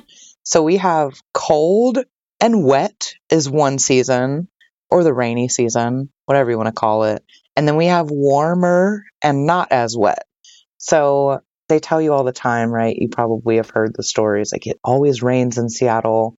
It's kind of true. We get like maybe three months out of the year where it's not raining. Doesn't mean it's going to be sunny, but I'm sharing this because it's all important when it comes to what the heck do I need access to clothing wise, right? Um, mm-hmm. Okay. So the way that I approach it, and often certainly with my local clients in the Northwest, I do this twice a year. So there's two relative seasons. I do what I call my seasonal swap twice a year. It doesn't fall cleanly at the six month mark on the calendar. So again, it's like it's all about the weather and like the elements Right. giving you these signals. So I go through literally everything that's in my current closet and I prepare like you were talking about right Amanda to swap it out for the upcoming season. So I go Yeah, through everything yeah. that's hanging up, everything that's folded and all of my shoes anything that's not dedicated to the current season goes into drum roll. We just talked about these air and watertight totes or bins that I I literally have stacked in the like this random I can't even call it a closet because it doesn't have a door. Um, it's just this weird space in my hallway. I have them stacked. So all of my spring and summer things are there now. My fall and winter things are accessible because it's still cold out, right? Mhm. The idea behind seasonal wardrobe management is or the seasonal swap concept is to curate only the items you'll you'll need and wear for the current season or as we've seen in climate change whenever the weather decides to like change dramatically again.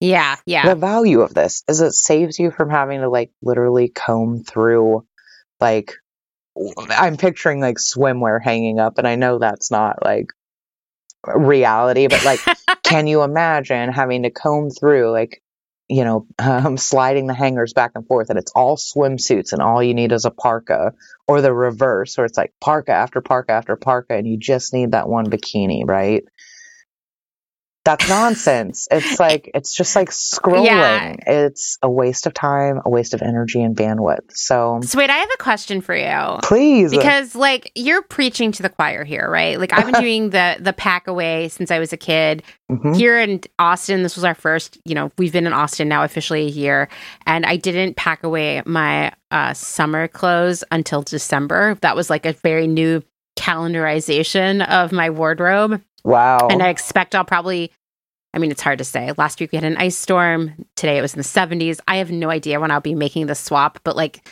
even though this is a place that maybe you don't think of as being like particularly seasonal in the way the Pacific Northwest or the East Coast might be, like the summer here is like 90s and 100s, and the winter is like more like 50s, 60s, 70s. And that is a big wardrobe difference, right? Like Mhm. you do need stuff. That all to say, when have you met clients who did not do this slash do you know people who do not do this because this is wild to me that someone wouldn't it's like makes your life so much easier and it's like kind of fun Yeah.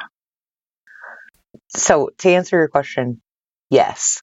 And I feel the same way. Of course, I'm a professional. I have to like keep my facial expressions in check. And it's like it is mind boggling though, like how much I mean, how long does it take you to get ready?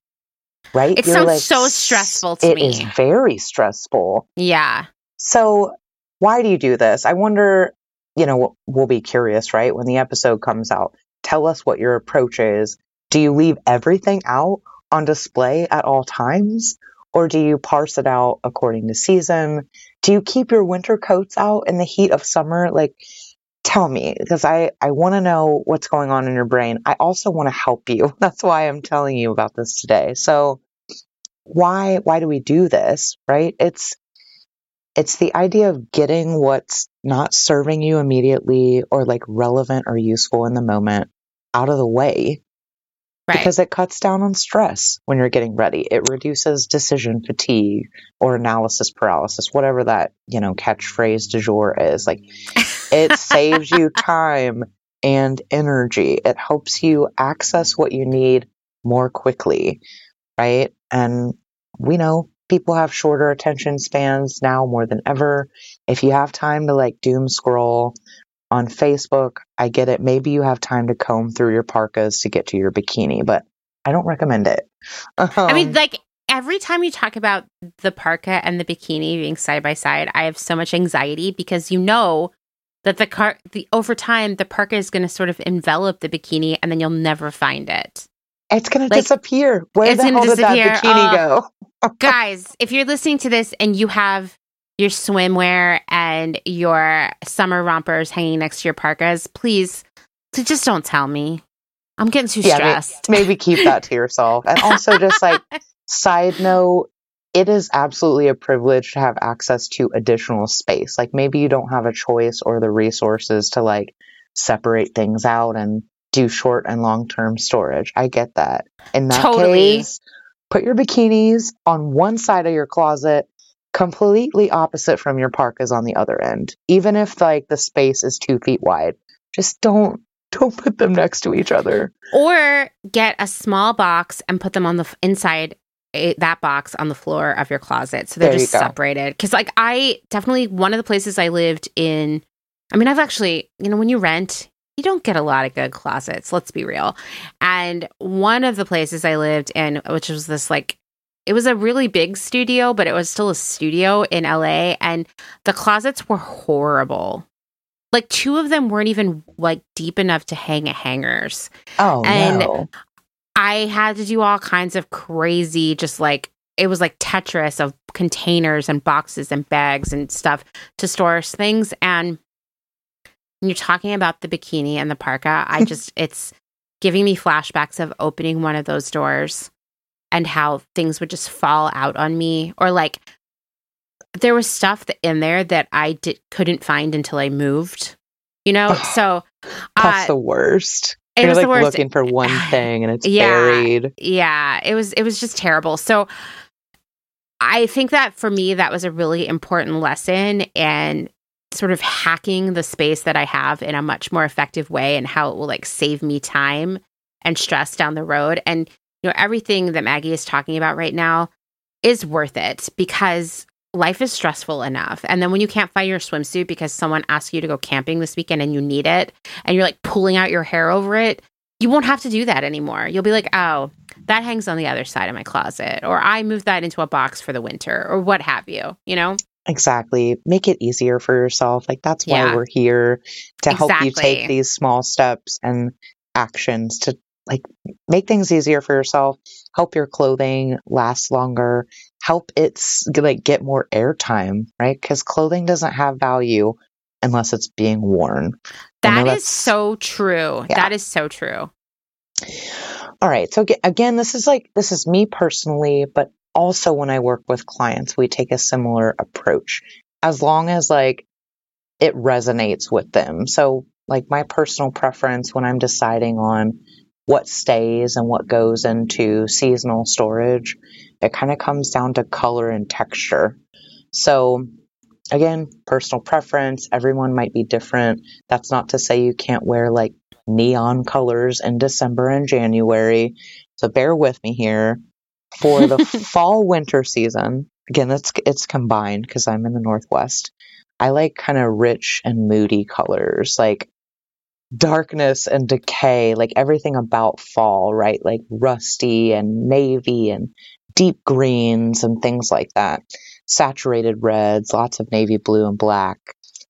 It's actually my favorite wardrobe season because it comes with some really cool feelings, like textures. I'm pretty um sensory oriented and like sensitive skin wise to certain textures. Things I love about the fall winter season that you're not going to see in spring or summer corduroy, right?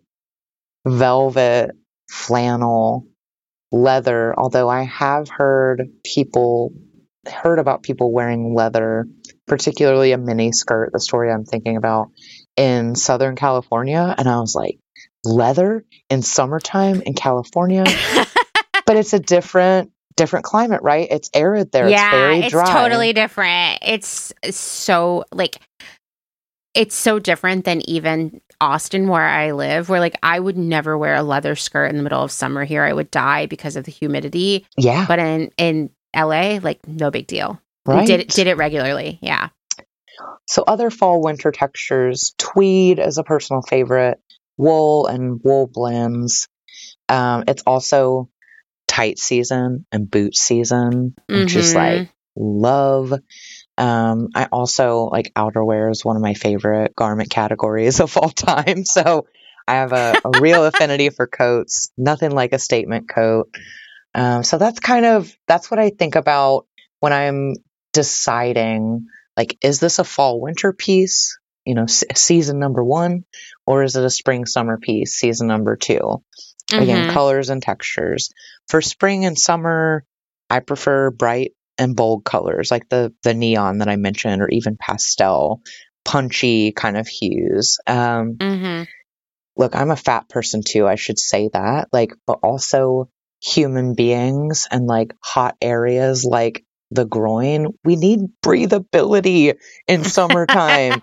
we need to be able to breathe in warm weather. So, like, natural fibers, like, oh my God, 100% cotton, nothing beats that, right? Linens, um, mm-hmm. chambray, rayons, twill. Twill's a little lighter weight than, say, a tweed. Um, nothing synthetic or like super heavy. So the opposite of what you might find in the fall winter mix. Movement and drape for me are really key. Again, as a fat person, but also like if it's hot outside, I don't want anything clinging to my body. I get sweaty and like just feels gross on my skin. mm-hmm. Um, I also, this is like, it's my professional opinion, but it's also my personal opinion that spring, summer is like the only time that open toed shoes are accessible. People might get upset with me over this. And of course, if you're like in a, a tropical or really temperate climate, like that doesn't apply. And I'm not saying this is a steadfast rule because I've seen Mhm. some pretty cute styling with like socks and peep toes. But think about precipitation. That's all I'm going to say. Just think about that. Well, I mean, I lived in Portland for a big chunk of my adult life, and it's a very similar client climate to Seattle, obviously. And the thought of wearing like socks and sandals in the wintertime, but I'll tell you, and I don't know if you see this a lot in Seattle. I never ceased to be amazed when I moved to Portland, you know, coming from the East Coast and also living in Chicago for quite a while, where the winters, they really winter, right? They go Mhm. hard.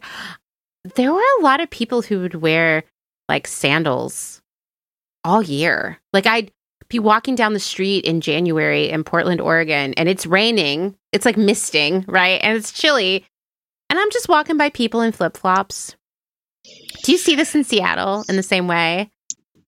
I have seen it. I don't know about flip flops, but like those athletic slides. I see a Oh, lot of yeah. those and like I'm- Birkenstocks. I'm low key jealous of those people because I just assume that they have like a higher threshold for discomfort than I do.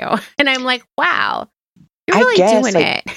if my feet get cold, it's over. Like my whole body seems chilled to the bone. So like, yeah, the Yeah. idea of sandals in wet weather, cold weather, it just oh makes me so uncomfortable. It stresses me out like the parka and bikini hanging next to each It other stress really you out. I'm like, no, not soggy feet, please no. yeah. um okay so we know that the fashion industry wants you to believe that you need all new things. I've talked a little bit about seasonality and how i approach that. I also want to call out that like there are plenty of garments that are like four season garments right? Carry Yeah. carry over through multiple seasons. I call them carryovers. Um actually amanda hopefully you'll appreciate this as like a fellow nerd i went so far as to document this in spreadsheet format. Oh my God, I love this. so that i could identify like general garment categories. There are some of those that carry over. Like there are a lot of skirts that i'll wear all four seasons right? Maybe in wintertime i introduce tights um, Mhm. or in summertime maybe i wear them with sandals. But cardigans are one of those that seem like you know they they work well in all types of weather especially in like layering scenarios. Um, so i i shared this spreadsheet with you amanda because i thought you might appreciate it but if listeners want it maybe we can put it in the show notes as well. Um, so we're heading into spring right now. Maybe. I don't i don't know. The groundhog saw its shadow so apparently we're going to be six weeks more of winter but when you're thinking about the new season whatever it is winter spring summer fall wherever you are in the world as far as Mhm. like how to plan this seasonal swap process make sure you have a couple of entry, empty laundry baskets on hand. They're kind of like tr- uh, transitional repositories, like buckets. Oh man, will, a laundry you know? basket. I'm going to tell you, if I see one thrifting, I buy it because you don't even know how many Yeah. different things you can use a laundry basket for. Yeah, not just laundry, right? It's not know just that. laundry. Yeah, yeah. I use them like, for example, we like to do our grocery shopping at Aldi. It's a great thing to put all your groceries in because you know they don't bag them for you, and then you don't use any bags, and then it's just like one big basket of stuff. Mhm. Um, also really great, like when we're when I'm packing for a trip, you know, when I'm doing laundry and stuff, prepping for the lead up to it. I like it's like my staging area for my suitcase. Staging. Yes. Yes. It helps you stay organized. It's like it is a, a vessel for whatever items you're working with, like not limited to clothing, but of course in this context, right? Um, having a couple of empty ones on hand is going to help you. Uh, also, just to like harken back to don't freaking listen to what fashion and retail are saying. We're going to start with what you have in your closet already. It's not time to go shopping yet. We're not even thinking about shopping. That might be the final step, and I'll I'll share some tips about that as well. Um, so I approach the seasonal swap kind of like I approach like a general closet purge. In fact, these things coincide for me personally. So twice a year, I'm taking a full inventory, figuring out what stays and what goes for the season, but also for my life and my wardrobe. So Mhm. it's like there are three questions that I would recommend that you ask yourself to determine what stays and what goes. And this is beyond seasonality. This is more about like form and function. Number one, does it fit? Y'all, this is not a trick question. There are only Even two. though it feels like it, I That's get right. it. it's either yes or no. And I'm saying this because it's really tough. Like my my clients especially struggle with this because they think about the past and what their body used to look like. They think about the future and what they hope their body will one day look like. At this point it doesn't matter what your body looks like. It's it's your body. It's the only one you've got. And for this exercise, it's the only one that exists. So does it fit your body now? It's either yes or no. If it's a no, put it aside. I'm not saying throw it away or donate it yet. Just put it in a different pile. Because what you want to do is kind of centralize and, yeah, like curate what's going to work for you right now for the next several months. So, does it fit? Yes or no? There is no in between. Second question is Have you worn it? This is hard because This is a hard one. Yes. it goes back to the soft versus hard pants conversation. We have this crazy three year period where like all the rules and standards go out the window. Like you got your favorite PJs and hoodie or whatever. Like you probably haven't worn a lot of your stuff. So I would say like in the past five years, maybe give yourself a little bit of grace. If you haven't worn it in the last five years, realistically, do you expect to wear it in the next three to six months? Probably not, right? I think that's a really good call out because a lot of our wardrobe has a lot of emotion Yeah. and sort of like self created narrative wrapped up in it. And so you might be holding on to that thing for something you think you would like to do someday, some moment that you hope is going to happen or you've wanted to happen. You know, like I had a friend for years who had a dress that she was planning on wearing someday when she got engaged. And I was like, wow, that is some like I mean, it was an amazing vintage dress, but I was like, why why does it have to wait until then? You know? I would wear it to the grocery store. I would have been like, friend, exactly. let's, let's go to brunch. but I think that one is maybe like a really extreme version. But I do think Yeah. that there's sort of like, oh, I bought this dress one time and it didn't fit me, but it's going to fit someday when I do this thing, right? Or I'm saving for this for when I travel to the Caribbean on a tropical getaway, right? Someday I'm going to do that. Someday. Or I'm saving this for when I fall in love. Or, I mean, there's like a million things that end up with you having a bunch of stuff in your closet you don't actually wear and that you're like shuffling around. That's right. Exactly. Like someday is not today.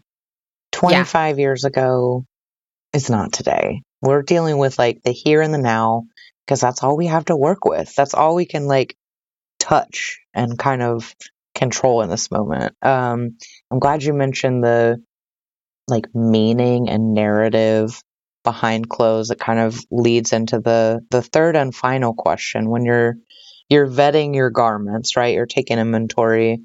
Does it resonate? Like does it speak to you on some personal level? And I don't necessarily mean like does it have sentimental value? Is it attached to a specific memory? Like when you look at that thing on the hanger, do you see yourself in it? Does it feel like you, your style, your vibe, whatever you want to call it, right?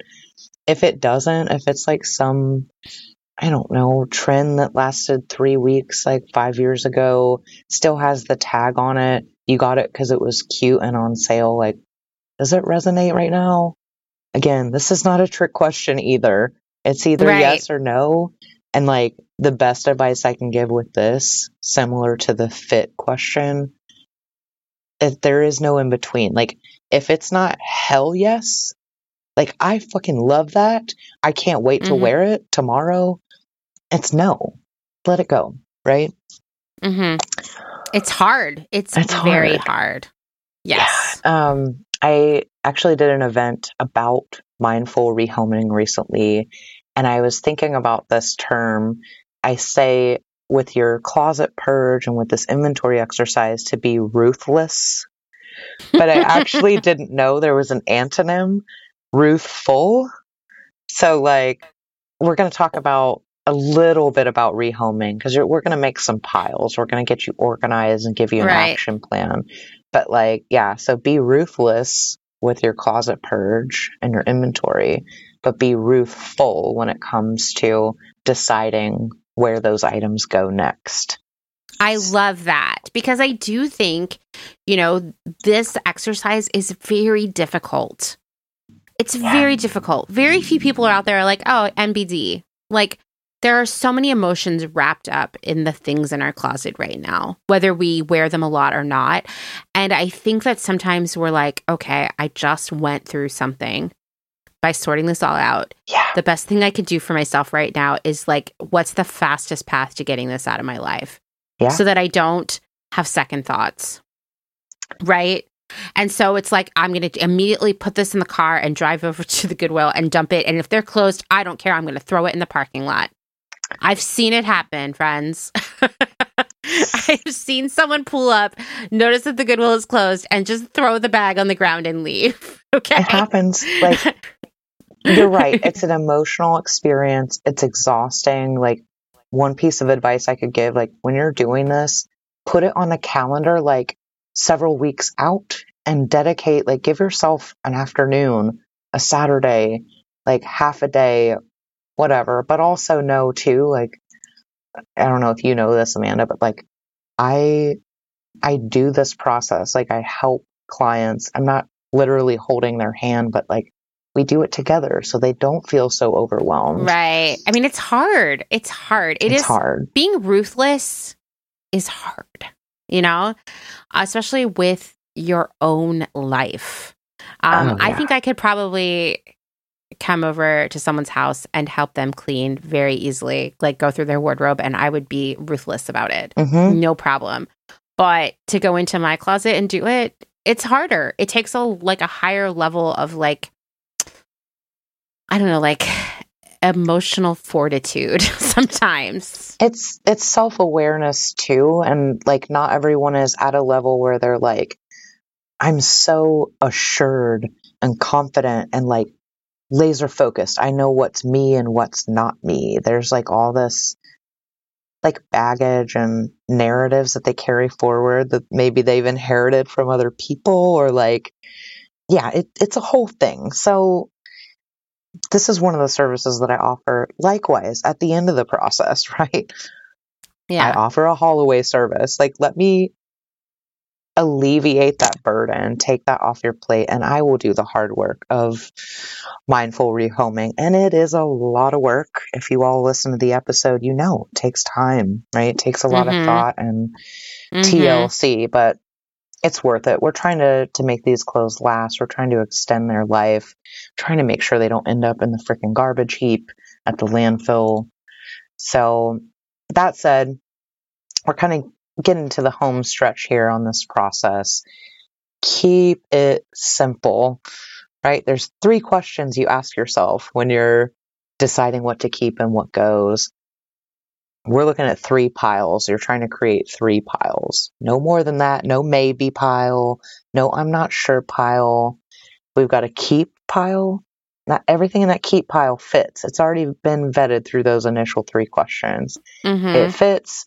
You know you're going to wear it and it resonates. The other, one of the other piles of the three is the to be donated or mindfully rehomed pile, right? And then finally, last but not least, we've got a this stuff needs some tender love and care pile. So amending, repair, upcycle, re- reuse, repurpose, restyle pile. Three piles. Everything in that keep pile should absolutely fit your body right now. Again, not the body that you used to have or the one that you fantasize about having next year, next summer, whatever. And it's hard. I know that that is a hard It's the hardest one.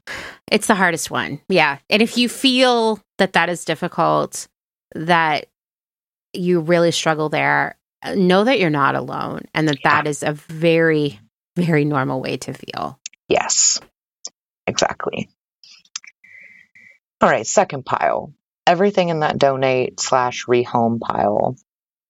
Before you make any decisions about like where where does this need to go, you might have to split this process up over several days or weeks. Like take your time.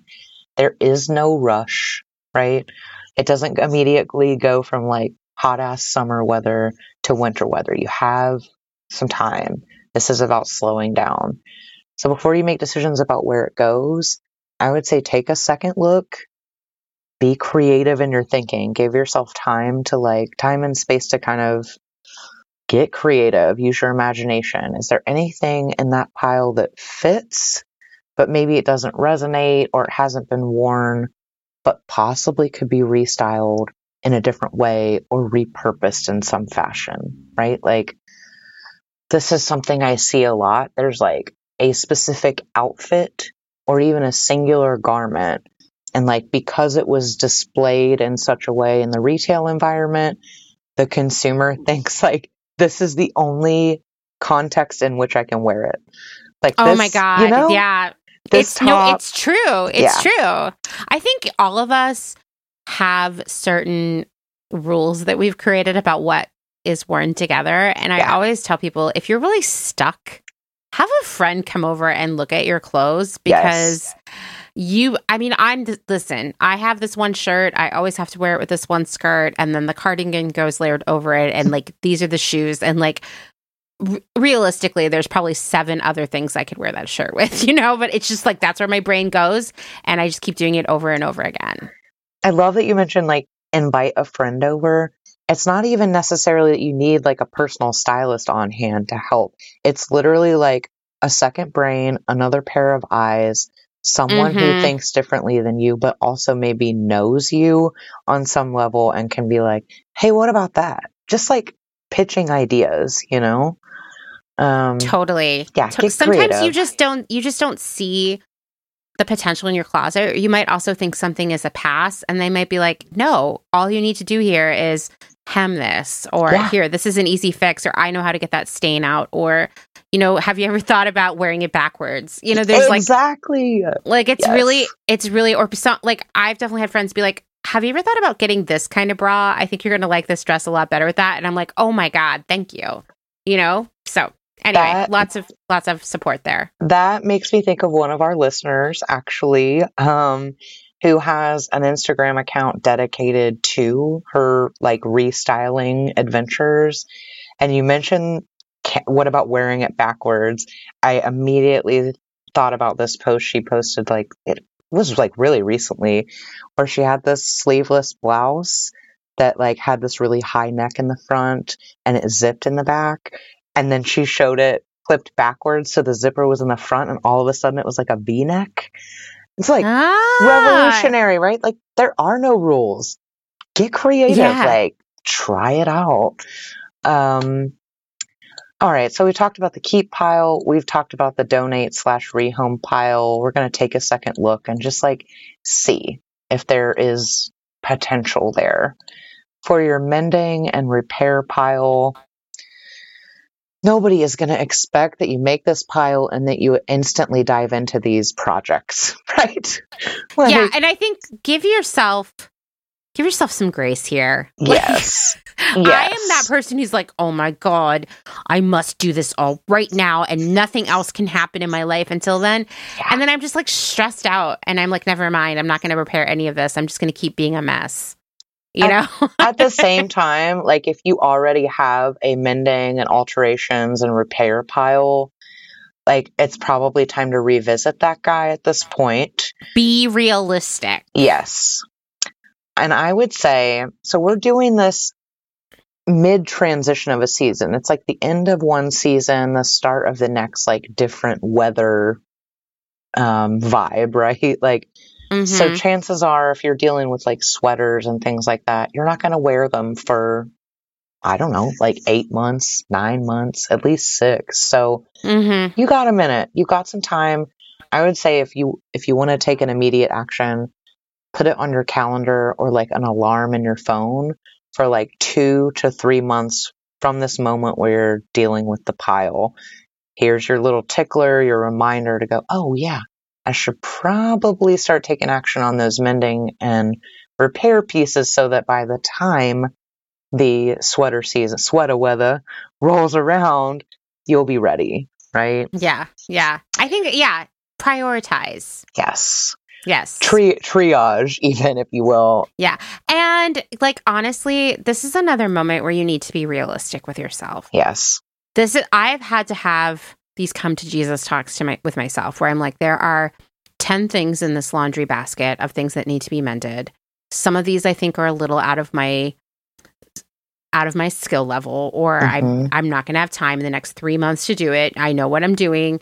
Uh I will take them. I will just be like I'm spending the money to get them repaired professionally. Yeah. Yes, not everybody has the privilege of being able to do that, but if you do, honestly, it's it pays for itself because then you get to wear it again, right? Um if you you know another option is like if you don't have the financial privilege of being able to pay someone to do it, you could possibly with a friend or some, a family member do a skill swap hmm and maybe they can sew it up and you can make them dinner or something. I think that if you're not great at mending and you're afraid of taking the risk, we're talking about a lot of time trying to figure it out. Yeah. That may not be realistic for you. And that's okay. Exactly. I think that, like, especially, you know, so many of us have had this pressure that we have to be able to do it all. And then when we can't, we feel like failures, right? This is not a situation for that. Let yourself get help, seek professional assistance. And keeping that in mind, if you are going to enlist the help of a professional tailor or someone who specializes in garment mending, like our friend Tracy on the laundry episode, right? Like, you don't want to take it to them the day before you need that garment. Like, Oh my Give them god! Seriously, don't don't do that. I hear so many horror stories like this Yeah. from our friends in the community who are menders yeah, or tailors, and I am just like, I'm sorry. I think that's a great PSA to put out there. yes. um, likewise with the, the time, like maybe you do have the skills and you have the resources. You're like, I'm a DIY champion. Like, don't wait till the last minute. Give yourself maybe even more time than you might give a professional so that there's like time for a learning curve or like research and development if you need it so that you're not like sweating and stressing and like I got to get this sweater ready because tomorrow is Christmas or whatever the scenario is, right? Like I mean, take your yeah, time. Slow the fuck down. I I have been this person. In fact, the night before we left for Japan, I'm tired. I'm gonna have to get up at four o'clock in the morning. I was packing. You know, you know how work is always extra wild when you're about to take a few days off. And there was the stress that I really wanted to alter to take on the trip. And so there it is. It's like 10 o'clock the night before we leave for Japan. I'm getting out my sewing machine Oh, and I just was like, Amanda, no. Put it away. This is like, why do you always do this to yourself? Like, just no. You're going to go to bed, you know? But I am that person. I am like, oh, I have 17 things I need to like repair the buttons on before I leave town or before this holiday or what have you. Like, it's not going to happen. You know, just being realistic with yourself and saying, like, I don't really need to stay up all night trying to alter this dress when I'm half asleep. Like, uh, just, you know? I just had this flashback. It was literally like my, the night before my very first day of freshman year in high school. And I decided that I wanted to convert this pair of like, um, olive drab green cargo pants into like a mini skirt. And I, oh no! I mean, and it, I didn't have a sewing machine at the time. That's what makes this oh an even sadder oh story. But okay. I'm like, I didn't get, I didn't get a wink of fucking sleep. I had the skirt the next day, and I, I want to say it was worth it, but man, I, I really should have rested and given myself a little more time on that project. But yeah. Yeah, I bet many people who are listening to this also feel feel that, know that, live that. Yes. Don't wait till the last minute. You Don't are, wait till the last minute. You're yeah. worth more than like you deserve better. You know? Yeah, you really do. You really do. um, so that that's kind of yeah, I mean, not even in a nutshell. This is like pretty in the weeds, but that's like the seasonal wardrobe management process that I take, the approach that I take. I've got an article, Amanda, that I'll share with you. You can share it in the show notes if you want, that like breaks out even more into detail. Um, okay, now that we've done this, we might think about shopping, but not for the sake of shopping. We're going to be really deliberate and intentional. You've gone through this whole process of getting like intimately familiar with your wardrobe. You know what's there. So chances are, if you've gone through this process, you put in the work, you also know what's missing, right? Mm-hmm. So now you mm-hmm. decide, is there anything missing, obviously missing from your functional seasonal wardrobe, right? What about your thick wool boot socks? Got some of those. Um, tank tops come to mind. Those are more like multi season, but really take a close look at your undergarments because people forget these. They deprioritize them. Like, when is the last time you bought a new pair of underwear? Was it for Valentine's Day? Probably. I don't know. Man, I haven't bought know? any new. I haven't bought any new underwear in so long.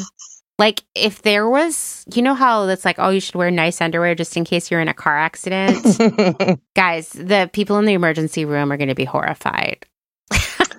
I mean, same to be honest. Like I've got the old favorites, right? And they're they're still getting the job done. They're still yeah, exactly. yeah. Again, like you deserve better. And it's not about me encouraging you to shop. It's like I don't want to get into too much detail, but like your undergarments are the foundation of your outfit. They matter. Yeah, They're really important. Yeah, and if yeah. your body has changed, oh my God. So do yourself a favor. look look at your undergarments look at your layering pieces, shoes. Is anything like showing signs of wear and tear? Anything that doesn't fit anymore, or maybe something that needs to be replaced? Like, you're asking yourself these questions and you're taking notes. You're like going to school and nerding out over this. This is how important mm-hmm. it is, right? To be yeah. intentional and thoughtful. Um, I like to create a wish list, which is a really common term in my world, I call it a thrift wish list because I always prioritize secondhand. I'm I am a nerd, y'all, so I got a template for you if you want it. It is organized according to like the garment categories, the way that they would be set up in the thrift store. So um, like... I love this. and you know what? I think this is a great tool because something that I hear, you know, and and you and I know this. Mm-hmm. Some of us have been thrifting forever. We go into a thrift store, we've got the routine down, right? right. For other people, it is very intimidating. And yeah. it's like, where do you begin? How do you plan for it?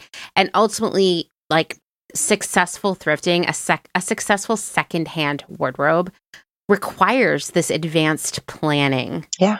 And thought because it's not as easy as going onto your computer right now, adding a few things to your cart and having it all because it, it happens at different times in different places.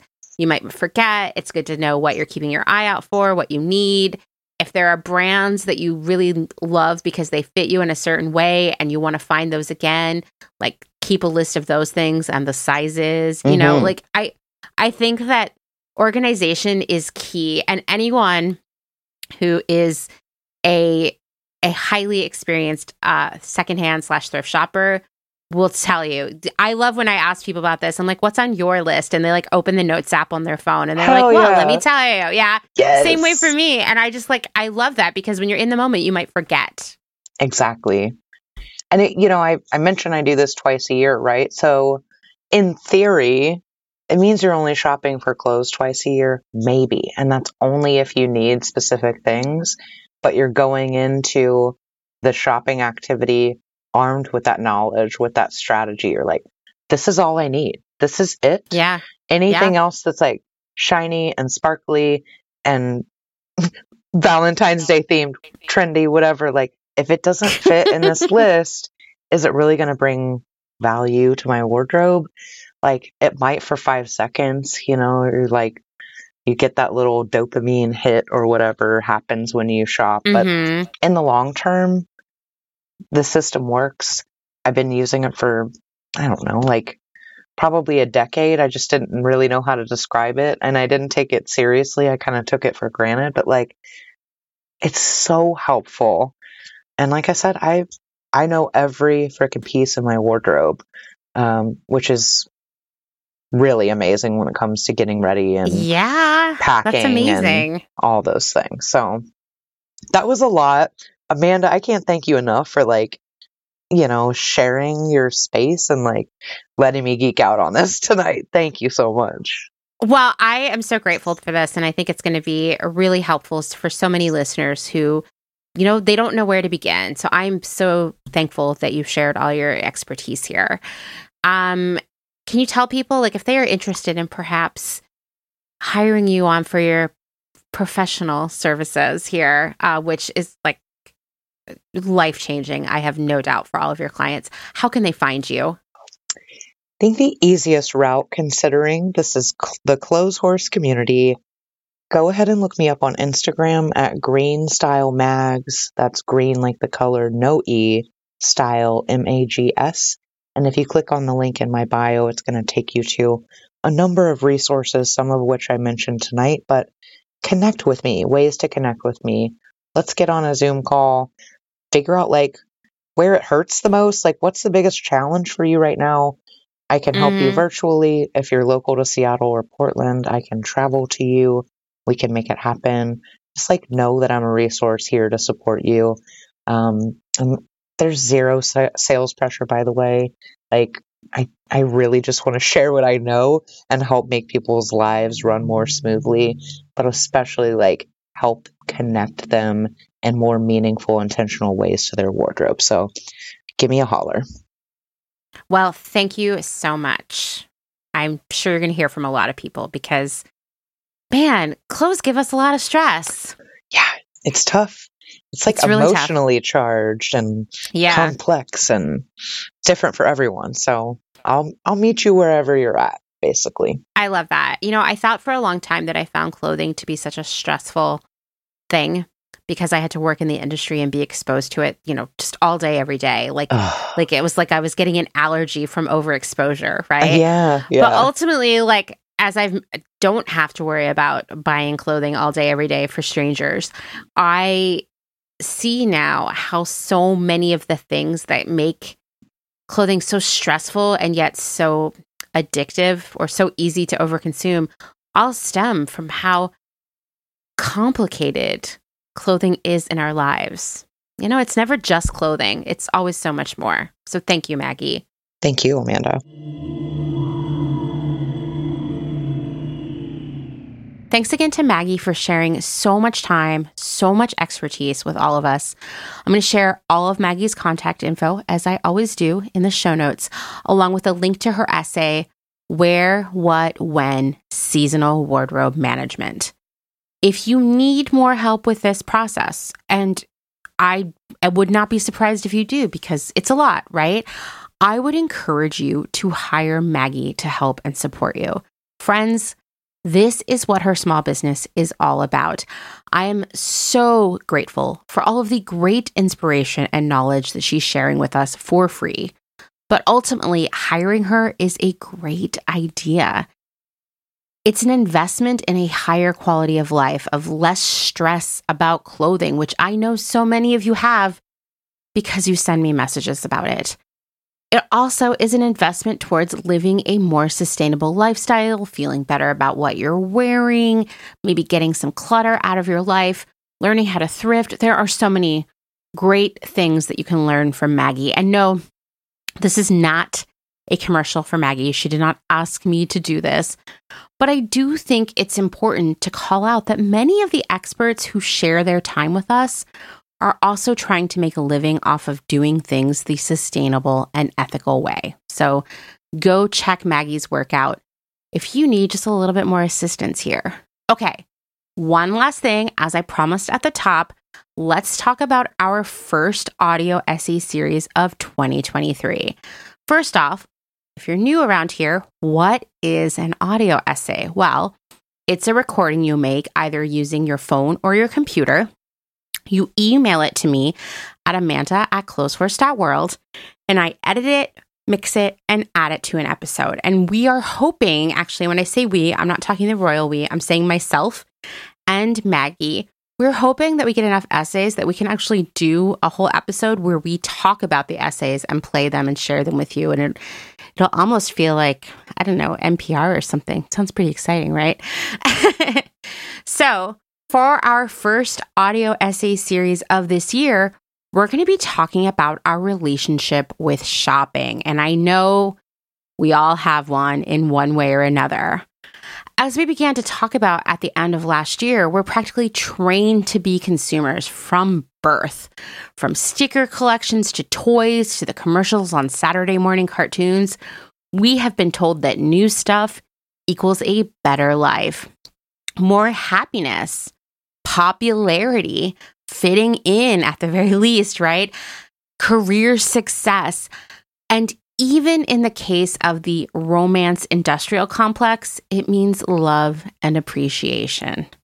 Shopping is a social activity. I have literally seen people, this is back in the era of OKCupid, listing shopping as one of their hobbies and pastimes. I have asked new people, what do you like to do for fun? And the first thing they've said to me is shopping. Not surprised because shopping is the subject of copious amounts of magazine articles, blog posts, and social media content. Is it a good movie if there isn't a shopping montage? Okay, that's that's not a fair question. Is it a good movie about teenagers or romantic comedy if it doesn't have a shopping montage? There you go. I think you can tell now where a lot of my movie viewing taste lies. Anyway, for some families like mine, shopping is the only way they can spend time together and get along. Encouraging someone to buy something is like a love language. I want to hear about your experiences with shopping and how it fits into your life. Here are some ideas of things that you can cover in your audio essay. How did shopping fit into your childhood? Was it part of your relationship with a family member? Did it change over time? Do you find yourself engaging in so called retail therapy? Does it help? Have you found something that helps more? Or have you not? Tell us about that journey. Are you addicted to bargains and deals? Have you found a non shopping way to scratch that itch? Or are you still working it out and need help? Does shopping make you happy, sad, angry? Why? Are there any specific shopping memories that have shaped how you approach clothing as an adult? Or maybe you have your own theme that relates to shopping that you would like to cover, and that's fine too. I want to hear it. Write out what you want to say before you record it and try to fit it into five minutes or less. It's okay if you go a little bit over, but I have received some 20 minute audio essays, which are a little hard for me to work with. If you want your contact info, like your name, Instagram handle, and business, to be included in the episode, please tell us in the recording, as in share that information so everybody can hear it and reach out to you. If you want to be anonymous, that's fine too. It's okay if you make a mistake while recording. It happens to me all the time. Just say that part again and keep going. Don't stop and restart. I promise I can clean it up much more easily if you just keep going. Record in a quiet room away from fans, air conditioners, bus stops, and howling hound dogs.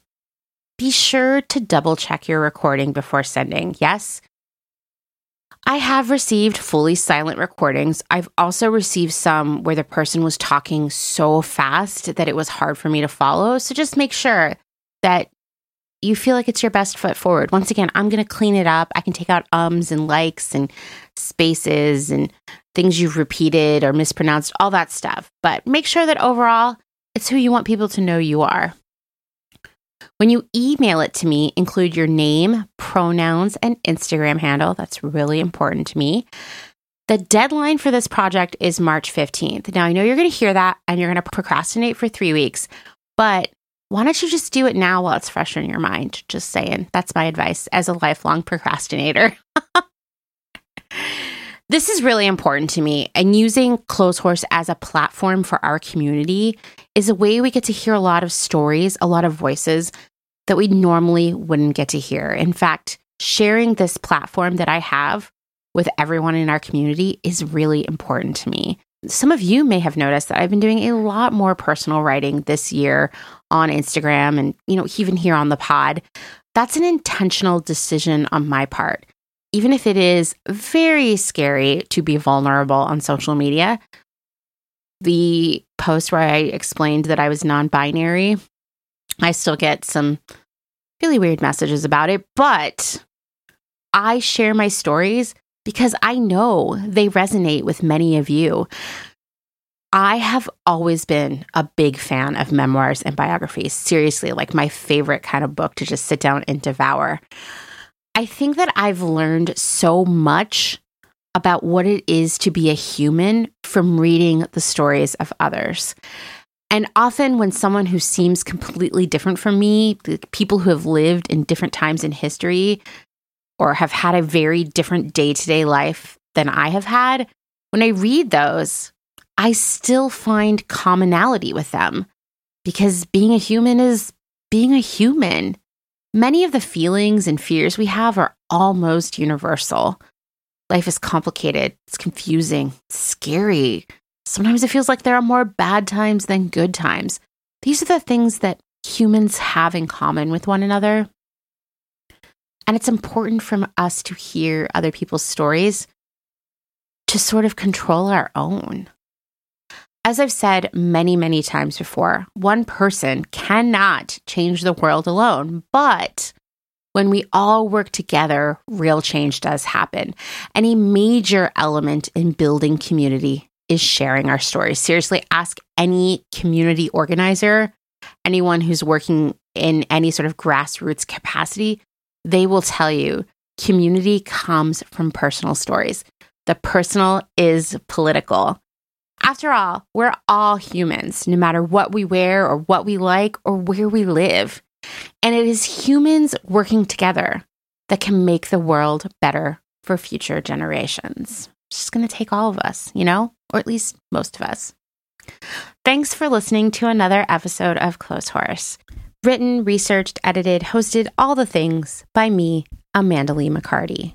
I'm going to be taking next week off to do a bunch of research into some scintillating topics like infomercials and television shopping networks, all part of getting to the bottom of all the ways we shop or have things sold to us, all the ways that retailers have gotten into our lives. And I love looking back at the pre internet era where retailers really had to go hard to sell us things, right? So, off next week, back the week after that. If you liked what you're hearing, you can leave a rating or even a review on Apple Podcasts. But most importantly, please tell your friends. That's that's what Clotheshorse is built upon, right? People telling friends and growing this community. If you'd like to support my work financially, you can learn more at patreon.com slash clotheshorse podcast. I'd also just like to remind you uh, that if you can't get enough of my mesmerizing voice, or as my friend Kim calls it, my sexy baby voice. You can also listen to my other podcast, The Department, which I co host with Kim. We talk about trends and how they affect the world around us fashion trends, food trends, social trends, social media trends, you name it, we talk about it. And in fact, we're in the midst of a two parter about a trend that is half social trend, half retail trend. It's called Kidulting. If you want to know more about that, you got to go check it out. I'll share the link to the department in our show notes, and you can also follow the department on Instagram at underscore the underscore department. I know rolls right off the tongue. um, and lastly, but not leastly, thank you to Dustin Travis White for our music and audio support. Bye.